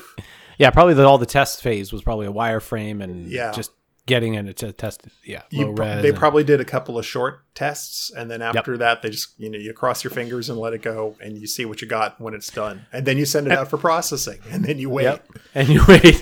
and it's, You it's can't see it for another why week. you saw a lot of you know, late seventies, early even to mid eighties films where they substituted or tried to fool you with animation, hand animation instead of computer graphics, animation that looked like computer graphics. Right. Right. Um, I'm thinking of uh, Monty Python's The Meaning of Life, and in the middle of Eric Idle's, um, um, but the, the, the, which is the, the the kidney donation song, uh, the Universe song, and they go through this sequence that looks all computer generated, but there's no way that it's it's computer generated because it's like two minutes long. Yeah, there's a great story about uh, making the movie Escape from New York. Oh, yeah, with Kurt film. Russell, yeah. So there's a scene in it where they do this computer generated fly through of like how he's going to go land on um, on the building, and what they ended up doing is they had shot miniatures of their New York City, and then um, they realized there was no way they could actually afford to have it co- computer done. So they painted the city model black and then put tape, like white tape, on all the buildings to create outline buildings and then outlines of on the buildings. And then they just shot that uh, using traditional film and then did some coloring man. afterwards. That's crazy. And it worked. That's crazy. Looked great. Yeah. So our next scene here, the kids are have finally made it to the beach that was suggested. Um, we've got seagulls flying overhead, and um, a couple of the goals drift towards the screen. I, you know, I guess if this was a slapstick comedy, one of the goals would have like pooped on the audience, right? That would have been. The, um, but one of the goals becomes that kite. So this is the famous kite scene. Uh, and then also the kite was featured in the poster, right? When it played at the Magic Kingdom Yes, later on, which we'll talk about. That was the big thing, which is an odd. Oh, there's not a well. There's other things that could be the pinnacle moment in this film, but there's a lot of them that you probably wouldn't choose, which we'll talk about as a, you'll, you'll get the idea later on. Um, and this is the kite scene we were talking earlier about.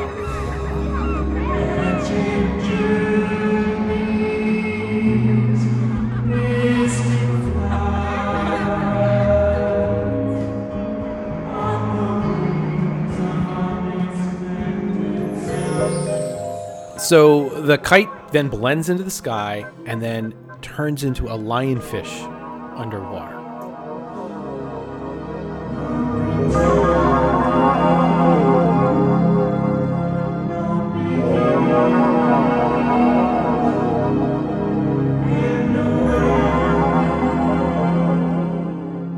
Uh, the blonde boy comes towards the screen, flying as this water then turns back into the sky. And he's got his, you know, he's, of course, he's flying with his arms outstretched because if you can fly, you, you need lift with your wings out. I guess that's the only possible way if we are humans we could fly. Um, and he starts to fly over snowy mountains and waters and outcrops and um, the shots vary from head on looking at the kid and then to one of the other famous shots is looking at his feet where his sneakers and legs are sticking out into the audience um, and a lot of the shots are very early reminiscence of Soarin'. Like if you take when you take the kid away from in some of the scenes, and Hal you did some digging, you, you found out where some of these sh- scenes were shot, right? There's a scene that looks like um, there's some salt outcroppings coming out of the Mhm. out of the ground, and my guess, based on proximity, is that that was shot at Mono Lake in California. which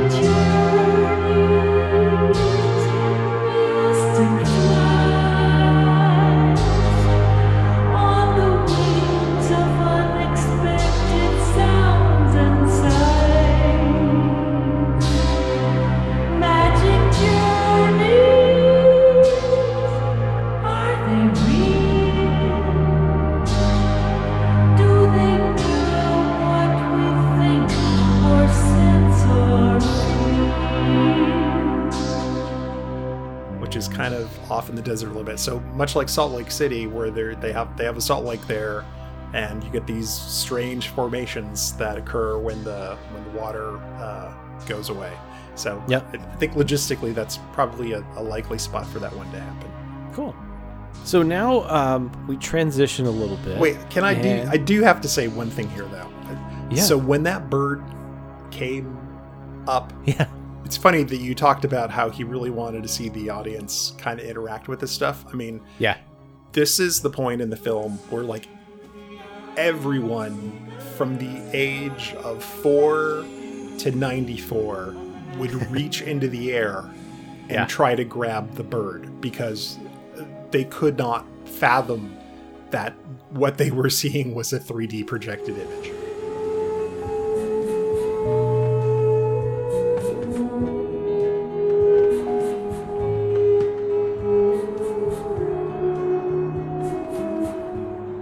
And that's that's a nod to the 75 frames per frames per second, right? The the 70 millimeter reality. It just brought it that much closer to to you, It right? and that there you know there were a couple of things but that being the first kind of like real heavy duty beauty shot and it just sits Yeah. there in front of your face for like five and six seconds like it was amazing you would look out on the audience and you would see people just laughing and that was it, that was a real high point for that thing and that that just blew people's minds So the scene changes, and now he's kind of like this is like a Fabio scene, right? He's all of a sudden riding this beautiful white horse galloping down.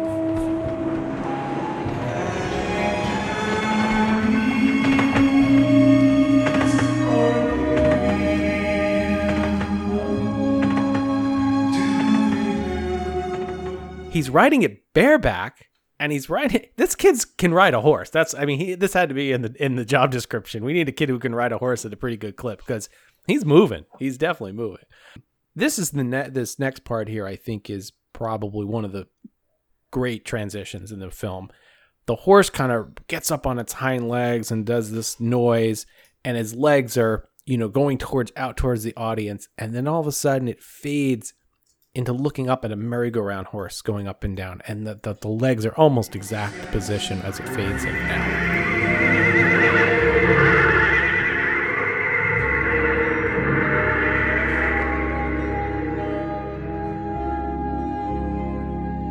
I, I thought that was a really, really cool transition. So now all the kids are back with our main main character here, and um, all of a sudden we see this spinning brass ring that's hovering right out in front of the audience. And look, just what House said earlier about the the bird. You're all reaching out for this ring because it's amazing, and that was definitely computer animated. I, you guys know the the history of what the brass ring. I, I found always this really interesting that they put something so old timey into a, a, a relatively modern Our, film. our one pier in Ocean City still has it, and of course, Knoebel still has it. Yeah, it still has it. Yeah. Okay, I've never I've never been where we. I mean, because Disney, I'm sure the one at Olympic Park used to have it. They never have. They never have it. So I can tell you, I had no freaking idea what that was. I didn't either. when I didn't either saw either. the movie. So maybe it's depending on where you live. If you, live, if you live near the cool parks, like Brian does, um, you get the brass ring. So the idea was that there was this um, kind of uh, a little ramp that these um, rings were lined up in, and only most of them were iron, and every now and then one or two were per ride were made of brass. So if the you would stretch your arm out and try to put your finger out and catch this ring that was sitting at the end of this little ramp, and if you got a brass ring, you could use it for a free ride on the merry-go-round. Um, and this really goes back to the, the late 18, you know 1880s, 1890s into the early 1920s when this was was popular. So They have that um, at our zoos. Uh, So you have a merry-go-round. brass ring, too? Well, it's like a ring that's just hanging there. Like I think it's Oh. symbolic, and then whichever if you stop the ride at the end and you land Yeah. there, you get a free Okay. ride. So if you spin it really hard and see what you land on, yeah, it's that's like oh, interesting. So yours actually is suspended like the one. It's hanging there like a sign. It's just like a ring, and it's like if your animal ends up being the one that when the ride stops, being Huh. almost like roulette. Ah. You know, it's like oh, you get the ride this time next to one. because the old style one is that they're in a dispenser, right? And they kind of Yeah. roll down this dispenser. You put your finger through, you grab it, and the next one would roll down for the next person to take. So What a strange grab tradition. Yeah, I, I, I should have looked up where it really came from, but I, I mean, it was probably kind of a ploy to get more people to ride. You know, you're gonna give one free ride per ride. That's load up the merry-go-round. Make Oh, interesting. So there What do you is there is a version of this where not only do you pick up the brass ring Mhm. on the carousel, there is a target that you can throw the brass ring at. Uh, it's like a clown face with like a hole where the mouth is, and if you throw it into the hole properly, it's like then you get a prize. oh no no no! I thought you just grab it. No, no, but that's there. it. Some some of them have it where you just Some grab have it. Yeah, some Grab you just it, grab yeah, it and you get a free one. But like this this thing on the Santa Cruz Beach Boardwalk, like upped the ante. Yeah, really. You got to turn it in for a token, and you got to go to the next window and turn that in for your prize. Oh my gosh, that's Oh, nuts. That's interesting. Well, our our hero in the film, the blonde boy, he grabs it, looks at it, and he says,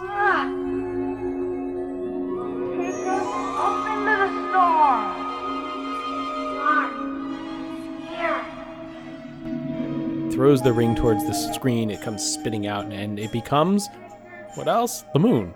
That is a really nice transition, though. Yeah, Yeah, Um, it's it's perfectly perfectly set. Yeah, this is this is all CG. So our our floating real brass ring is replaced by a CGI brass ring that then then does like a whole morph thing where it gets bigger and bigger from the inside and then eventually turns into a sphere which then they do like a wipe to a probably was a physical model of the moon, and it's it's actually really well done. This transition.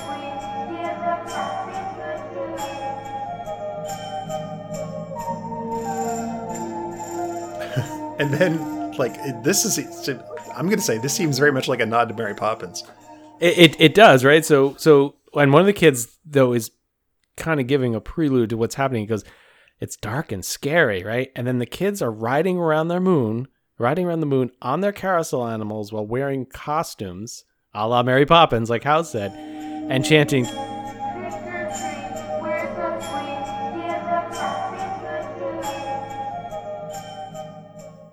And then bats start flying in front of the moon.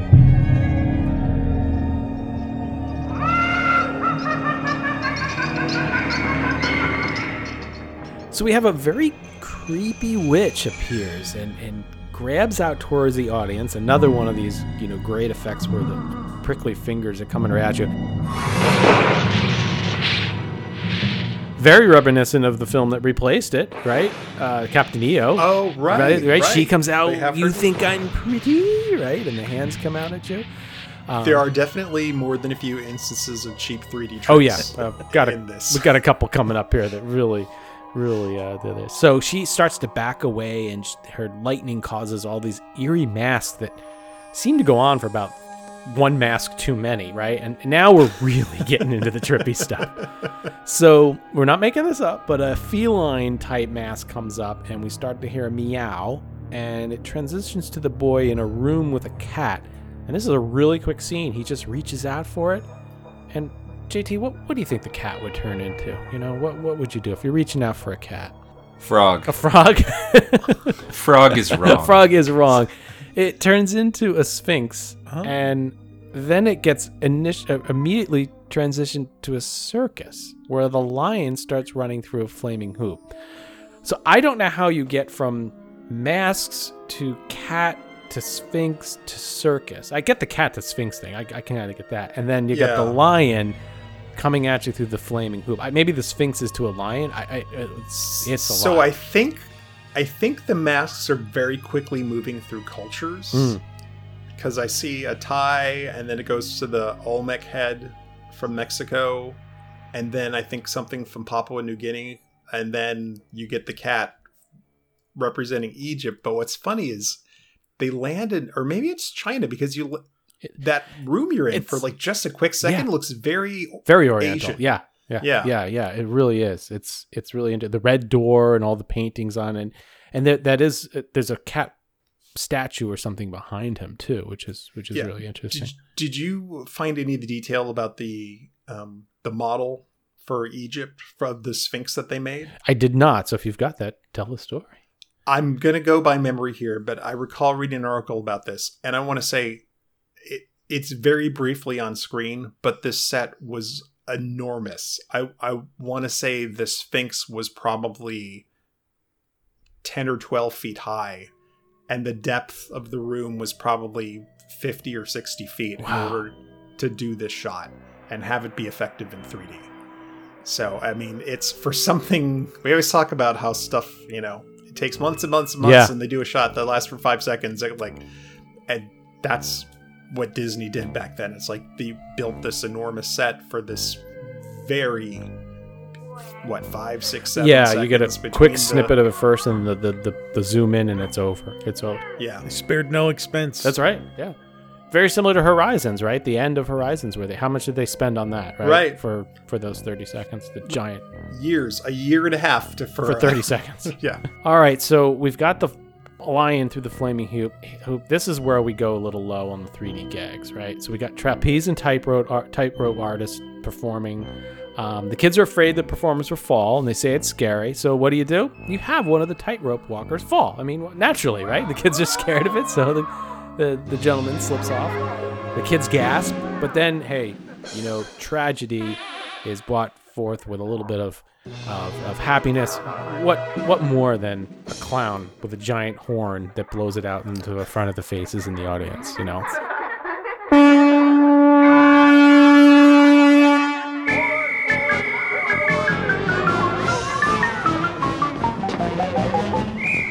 this is where I think I pretty much lost it because um, I I I don't know, gentlemen. I'm not a fan of clowns. I consider I consider them concentrated evil. I, I they're just there's something creepy about them. I just can't take it. So Eh, every month we're getting into clowns. It's- we did oh my Bozo god last month, we had bozo Stuck on- we had the stuck on some clown from the right we had 60s, keister man. coaster we were talking about clowns oh my gosh yeah we talking about clowns at Pleasure Island or So the problem here is that we get more clowns. They come out of the little clown cars and they do really these gags that are really suited to 3D. You know, carrying a long ladder, they play the trombone, uh, the boxing glove at the end of it. They're throwing pies. Um, and then we do the, the giant stilt walker, which is really an interesting angle for this guy. He's got like these are major stilts. It's actually really impressive. Um, and the kids are like, "Oh, I can't believe I can't believe you left out the little person dressed as a baby who gets like knocked out of a baby carriage and then squirts the audience with a giant baby bottle. I only had room for so much, but thanks Al for adding it." in." Yeah. that's that's the epitome of class and Oh, yeah. quality.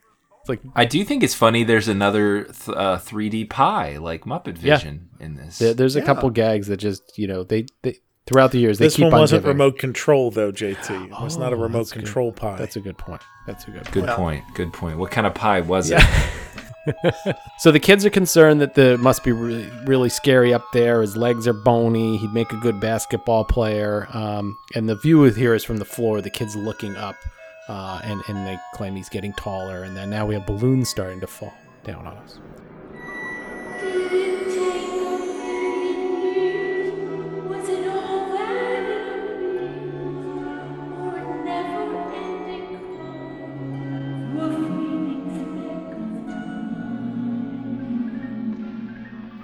Um, here's another little trippiness here. The circus now has transitioned to become tiny, and the figures of clowns and such have turned into mechanical automatons. Uh, and the boy is now watching them. Flying mechanical toy appears. The boy, you know, he tries to reach out and get them. They go up towards the ceiling, and suddenly we see the galaxy in the sky. And um, the boy asks, do you believe in magic? And is suddenly back at the circus and joins some other children watching a magician. So uh, the magician does his little thing, pulls out a dove out of his hat, waves his wand, and um, the boy appears at the edge of the hat and falls.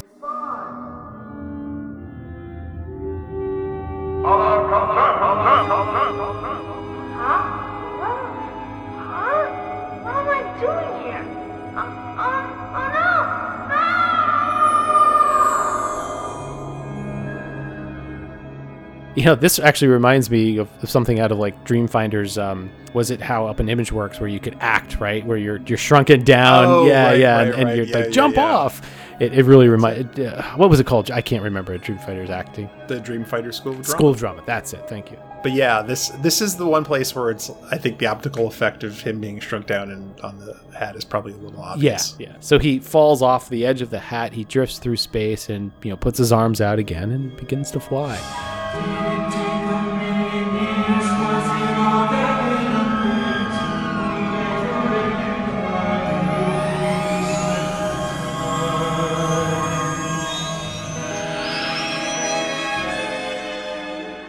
And now we're getting towards the end of the film. and He appears to be going backwards in time. His eye, that we talked about earlier, is shown again from the moment he blew the dandelion, and they play the film backwards, so the dandelion seeds come out from behind you and go back onto the flower. I wonder if this space sequence was all done in uh, CGI too.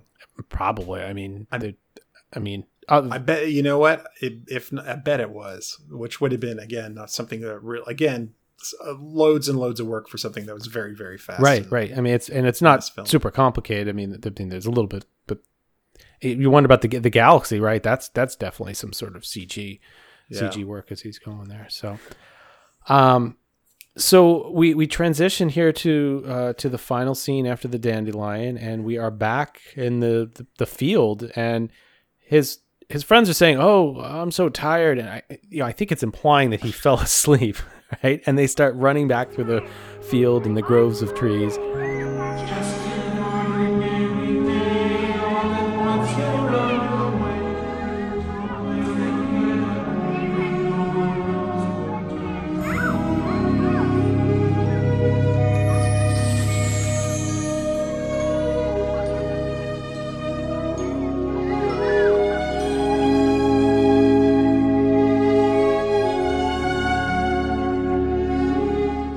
So the camera pans up um, from those trees, and the film title uh, Magic Journeys comes back up, swoops over us again, and then it's followed uh, by none other than the Kodak logo.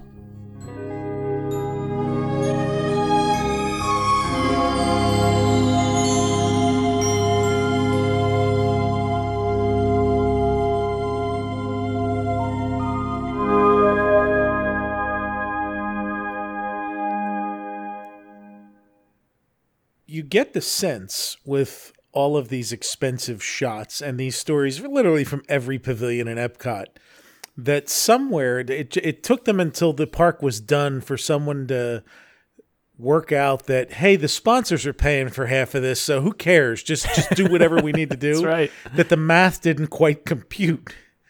Uh, because there's stories like this from every pavilion where they just did insanely expensive things for no reason Right. uh, for no good reason anyway You, you could have blue screened these with kids and into something, not even blue screen, but you could have just matted them over a black piece of cardboard with pinholes and it would have worked. right there are other ways to have Yeah. done it that would have been far more cost effective but just as you know rich in experience for the audience right Yeah, but as we said, they you know they were really focused with Epcot of making things groundbreaking, Absolutely. and innovative, and Yeah. that was the and like they succeeded because we're Yeah. talking about it 40 years later That's yeah, and, and finding all these things. So Well, that and they they set a standard now because if it's not groundbreaking and super unique, everybody complains about it now. Like they've That's just got true. this expectations. I, I read a I read a thing the other day. We'll, we'll we'll get into the present for a moment here, where someone's like, Disney hasn't opened a a, a a good attraction. And I forgot the time frame, but they were excluding like Rise of the Resistance. Now, even if Star Wars is not your thing, it's very hard to make the case that it's like not a groundbreaking attraction. yeah, right, right. That's I, true. I just you know sometimes we got some tough critics out there. Yeah, yeah. Things came together correctly, and on October 1st, 1982, Magic Journeys premiered as one of the opening day attractions at Walt Disney World. And um, according to the, the Orlando Sentinel, I read a couple articles here, Lerner actually was eavesdropping on people as they walked out of the theater during the first week.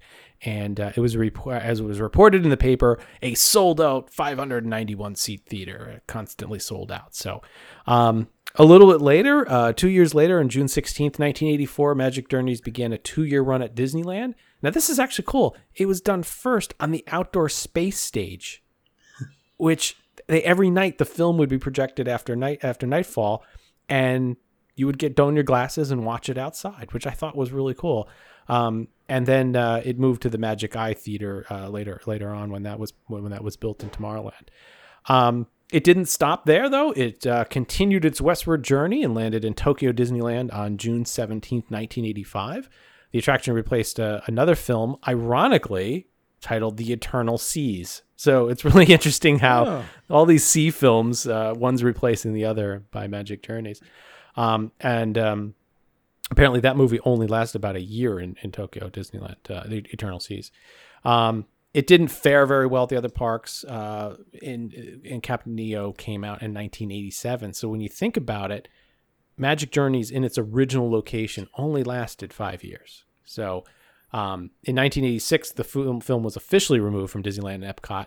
Um, and that's when Captain EO came out in 87. Because remember, guys, that, that theater had to be basically ripped apart. Um, they did a lot of work For on the that- effects in effects Captain and the- Neo, yeah, yeah. yeah. So But it was it- a lot. It, it didn't die there in Florida, It- right? It did not. It did not. In December of 1987, uh, they returned it to Walt Disney World at the Fantasyland Theater, which is where the Mickey Mouse Revue originally was. Now, Hal I had a question for you. Did it was anything in the theater between the Mickey Mouse Revue and Magic Journeys, or was it just empty that whole time? It, well, let's see. So Mickey Mouse Revue went out in 81 or 82, so it could end up in Tokyo for 82. Um, I think it sat empty. I my understanding is I, I think they would do some cast member type events in there sometimes if they needed a meeting place. Yeah. But yeah, it was it, there wasn't anything that ran in there that was for the public during that time period. That's interesting because it, it's a pretty decent sized theater, and it, it- you know it's it's it's decent. So that's It is, interesting it that it is. was well. I yeah. mean, Mickey's PhilharMagic is there. Right, Right. right, exactly. So um, when when it this is the first time I saw Magic Journeys was actually at Magic Kingdom. I remember being down there in the late '80s. And I said, "Oh my gosh, this is a film I never got to see at Epcot." Um, and it was also paired with a great 3D short featuring Donald Duck and Chip and Dale called "Working for Peanuts," which I have to admit I'd go in and just watch that because it was one of the best 3D films, or I think the only Donald Duck 3D film ever made, uh, and it's fantastic. If you haven't seen Working for Peanuts, it's it's a great one. It's it's typical Chip and Dale and Donald Duck having a fit. Can you see it if you have a nut allergy? Uh, I believe it is safe. Yes, yes. So the film played there for six years until it closed in December 1993 to make room for Legend of the Lion King. And as Hal mentioned, that's where Mickey's PhilharMagic is today. So, um, so gentlemen, uh, the story ends there for Magic Journeys. Uh, Hal's smarts to bring a tripod in will allow us to share you what we can, or the entire clip of it. It's not super high resolution, but um, Hal was was nice enough to record it so many years ago. We've cleaned it up as best we can, and you'll certainly be able to watch that and kind of get the gist of the film. Remember what Murray said: you have to watch a film like this with the audience to experience it. So I think that's a really important. So you're going to watch it, you're going to be a little tainted and say, ah, I don't understand this. It's spooky, which I agree on the clowns. Um, but I think, you know, how you said it best, right? People reached out. They that first scene, they were wow, they gasped. If you don't have that effect with everybody next to you, the film isn't the same. Well, and even if you don't have this film in 3D, it's it's Yeah, yeah, exactly. pointless. I mean, once you, I mean, I think that's it's it's interesting. You know, we when we had Jeff Blyth on, we talked about how Disney had kind of made this transition with their Circle Vision movies from, you know, we're doing travelogues, and then slowly they start to uh, add elements of story onto it when they do, uh, you know, Wonders of China, and then by time he gets to, you know, Timekeeper. Yeah. It's like it's a full narrative that happens to be shot super well in 3D rather than a 3D movie that happens to have some narrative. And we see that same thing happen uh, with 3D movies as as uh, you know, they're they're really just kind of doing gags. Really it's a, it's sort of a collection of gags and tricks and like just things that look cool in 3D just kind of threaded together with a little bit of narrative. And then Captain EO comes out and it's like it's it's a music video with story and Yeah. that gets upped again, you know, when Honey I Shrunk the Audience comes out done as a, you know, a fake continual cut stage show which is phenomenal. And then as Brian said, you, you have the pinnacle of the 3D Disney movies, which is Muppet Vision 3D. Right. Uh, you know, they they learned the lessons every time they did one of these and figured out how to like parlay it into the real entertainment versus just like a really neat spectacle. And and unfortunately, if you watch Magic Journeys now, um, as we saw when they showed this at the D23 attraction rewind, if it ain't 3D, it, there's just it's not engaging That's right. at all in the least bit. Yeah, and it definitely you you start to focus on elements that I don't think Murray Lerner wanted you to focus on. Right? It takes away that um, uh, ability to fall into the film, if you will, um, and uh, and be part of it. So Yeah, yeah. If, if it was ever released in 3D, I think it would be great. I think people would would get into it and enjoy it again. Um, you know, there's a certain timelessness to it. I think uh, where it could work, but you know, we'll see. You know, there's a theater in Epcot that they're just playing rerun Pixar shorts. They could put it in. I've heard It's- that would be interesting. You know what's interesting? It, it it could be played there because there's nothing special about the theater to play it in. Right? It doesn't need lasers. It doesn't well, it's need even smoke. easier now because you have digital projectors and It could run every fifteen, every three shows if they wanted to. Start go start up your moveon.org. Not move, is that the one where like everybody Change- puts up the- change.org the Change. place. yeah, Change, yeah, your- there we go. Do your change.org Move, thing. move on would be the opposite. Move, move on. move on is like don't. We're never gonna play it again. Yeah. We're done. We're moving on. Uh, JT, you have been computing here in the past half hour. You were trying to compute the weight of the film that uh, possibly Mark was carrying around. You, you're shaking. You got look. It looks like you got the uh, the old adding machine going. What do you got here? got the notes from my uh, computer printout. It ran out on the ribbon tape. The whole deal. You were Um, rendering it? I was rendering for. yes. Okay, so I, you know, there's going to be some film experts out here that may have an issue with this. Yeah. I based this on the uh, Quentin Tarantino 70 millimeter print of the Hateful Eight. That made the news of the the film world. Mhm. I don't know when that movie came out, but they they did 70 millimeter on it, and it was like a in the suitcase it shipped in. It was like 350 pounds. This one film, and it was one Okay. reel, including a 13 minute intermission. So I did some math on things, uh, did some multiplication. Now, what's interesting is that film was shot at 24 frames per second. So I had to multiply blah blah blah blah blah. Didn't our interview um, our, our guy here? He told us that it yeah. was Mark. Um, Yep. One can or two? Why did he have two cans? Because he had the left and the right eye. He Okay, had- so, so it's two each prints. can, in my estimation, at 75 frames per second, was 3.66 pounds per minute, and that equals about 58 pounds minus the metal can. So go about 60 pounds each can he had to carry there. So 120 pounds he was lugging through the airport. oh man! All right, well, any film buffs out there want to? Yeah, the, the the Hateful Eight, it being a three-hour film, was only 220 pounds, but it was only 24 frames per second. So this was right. three times the weight, or yeah, three times the weight. That's crazy. That's crazy. Wow. Well, if we have any film buffs out there that want to rebuke our uh, our estimates and numbers here, that that's a heavy that's a heavy piece of film. That's heavy duty. Now, now you know why it got its own first-class seat. It weighed more That's- than a passenger for the most part. In 80s. exactly.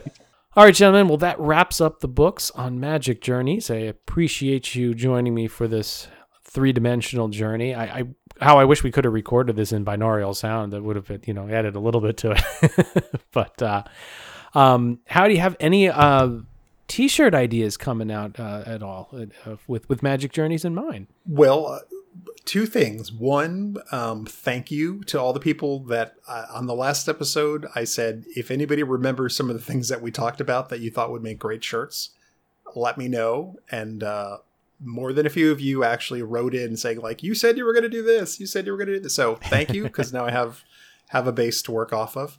Um, we did release a Disney MGM shirt Yeah. uh, um, earlier this week based on the if, if you think of the the back lot when it was New York Street well I guess it was still there after it turned into the streets of the streets of America um, there was a sub a fake subway station with uh, stairs that you could kind of walk down a little bit to look like you were walking down a subway and there was a subway sign there and I have reproduced um, that subway sign uh, exactly as it was uh, at Disney MGM uh, with our logo on it, of course, a little promo. But um, it makes it makes not only a great T-shirt, but um, the art prints are perfect for it. It's the perfect rectangle.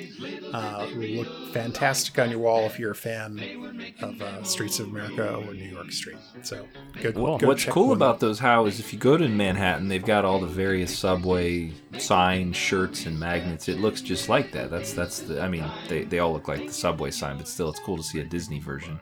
Yeah. And it, oh, and I did actually some research into the station that they it was supposed.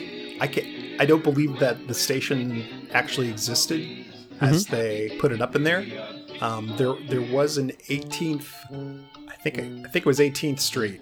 There was an old station like back in the 1920s um, that was kind of in the location that they say it was supposed to be. I pulled out a map of New York City and it was looking at the actual subway say like oh did they just copy a real one? It's like no they kind of like faked it together. Kind of kind of based on now that's a guess kind of based on where it looks like you might be standing because they didn't do an authentic like one spot in new york city where they uh, made that backdrop. Like the the backdrop has the flatiron building on it and a bunch of other stuff that isn't exactly right there.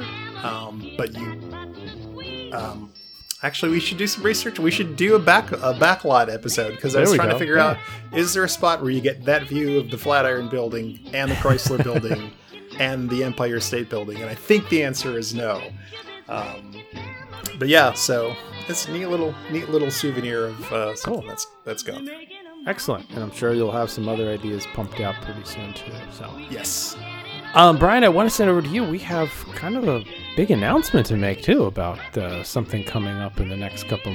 Well, I should say next year, but it's uh, less than a year. Less than a year, yeah. So why don't we Yeah. let them know about the big news? Well, by the time this episode gets released, uh, you will have uh, those of us who those of you who follow us on social media will have seen our save the date announcement for Retro Magic 50. Now that is not the 50th Retro Magic event, uh, but it is Retro Magic, our event celebrating Walt Disney World's 50th anniversary. It will be the weekend of April 23rd and 24th of 2022. So there's no excuse not to be there because we've given you more notice than anybody except maybe someone planning a wedding that weekend. So uh, you've got plenty of notice. Uh, tell your mother in law now you're not available for whatever's that weekend. Uh, tell the kids uh, their sports t- events are canceled because you're going to be in Orlando, Florida, Lake Buena Vista, with uh, three or four hundred of your closest, nerdiest friends, learning about uh, obscure things and not so obscure things, with celebrity guests and uh, lots of goodies.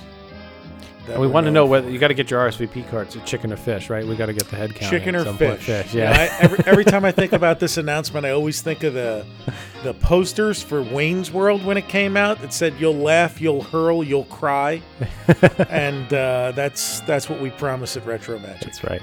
And we, I, I think we should say too, Brian, we learned a lot over the years with our different events. We're going to certainly make some changes to it to make it more comfortable for people. Uh, a little more food, a little more drink, a little more breaking it up a little bit more. And um, um, I think we joked last time too. We, we, we shot for the moon and everybody decided to come. So we're to, we need to pull it back. Each event we make better. There we go. So this one will be our best event yet. There we go. Climbing the ladder up, right? So we're looking forward to it. We can't wait to put it together, and uh, looking for another 48 hours of complete exhaustion, right, Brian? Uh, for us, yes, but for you, the fans, it is nothing but fun. We'll make the sausage. You just enjoy the dinner. There we Do you still need us to run down and get a pontoon boat quickly? I do not. There will be no, marine element uh, Yeah. to this to this event that I know of. However, if we locate one of the swan boats in the Bahamas, that might we might have to Might tow be. that up. Yeah, we'll be changing. We'll be sneaking that into the into the rivers of America. That's the best we can do for that right now. All right. All right, gentlemen. Well, that wraps it up. Um, next month, we should probably announce where we're going. How uh, you are going to take us back to part three, the final Pleasure Island. We're we're gonna do a little Kungaloosh. I understand, right? Yeah, we're gonna we're, we will talk specifically about uh, the Adventurers Club and the Comedy Warehouse, and we'll see if we can close out Pleasure Island. Maybe, maybe will or won't be the final countdown. Well, these three only amount to the pleasure. You need a full three more episodes to talk about the island. Just the right? island itself. Yeah, yeah, yeah. We're going to talk about how where it faces and the the rocky shores and things like that. So There were a bunch of big rocks, you know, There- on the inside. there- That's true. see? Yeah, That's that's true. There is. There, I, I remember it. I remember it well. So, well, as always, we thank all of our listeners for tuning in and listening to us over the years. Uh, again, if you can, give us a shout out or review on iTunes or wherever your favorite podcasting app is. We appreciate everything you do for us, and we love bringing this show to you every month. If you can and you'd like to send us a donation, you can support us via our t-shirts at retrowdw.com forward slash support us. Or if you can send, if you would like to send a donation, you can send it to lbvhistory.org forward slash donate. Once again, we really appreciate your listening, and we will be back next month with Pleasure Island Part 3. And until then, Brian, take us out. Follow the Lake Buena Vista Historical Society on Twitter and Instagram at LBV History and on the web at lbvhistory.org. For all things Retro Disney World, including exclusive merchandise, visit us on the web at retrowdw.com and on Twitter, Instagram, and Facebook at RetroWDW. And follow our hosts, Todd McCartney, on Twitter at WDWMS, Hal Bowers on Twitter and Instagram at GoAwayGreen. JT Kujar on Twitter at LS1JT and on YouTube at Rubber City Motoring and on the web at rubbercitymotoring.com. And you can find me on Twitter, Facebook, and Instagram at Brian P. Miles. Retro Disney World is the monthly podcast of the Lake Buena Vista Historical Society, a nonpartisan, nonprofit, tax exempt 501c3 organization and is not affiliated in any way with the Walt Disney Corporation or any of its subsidiary or affiliated entities. To hold dear and dear.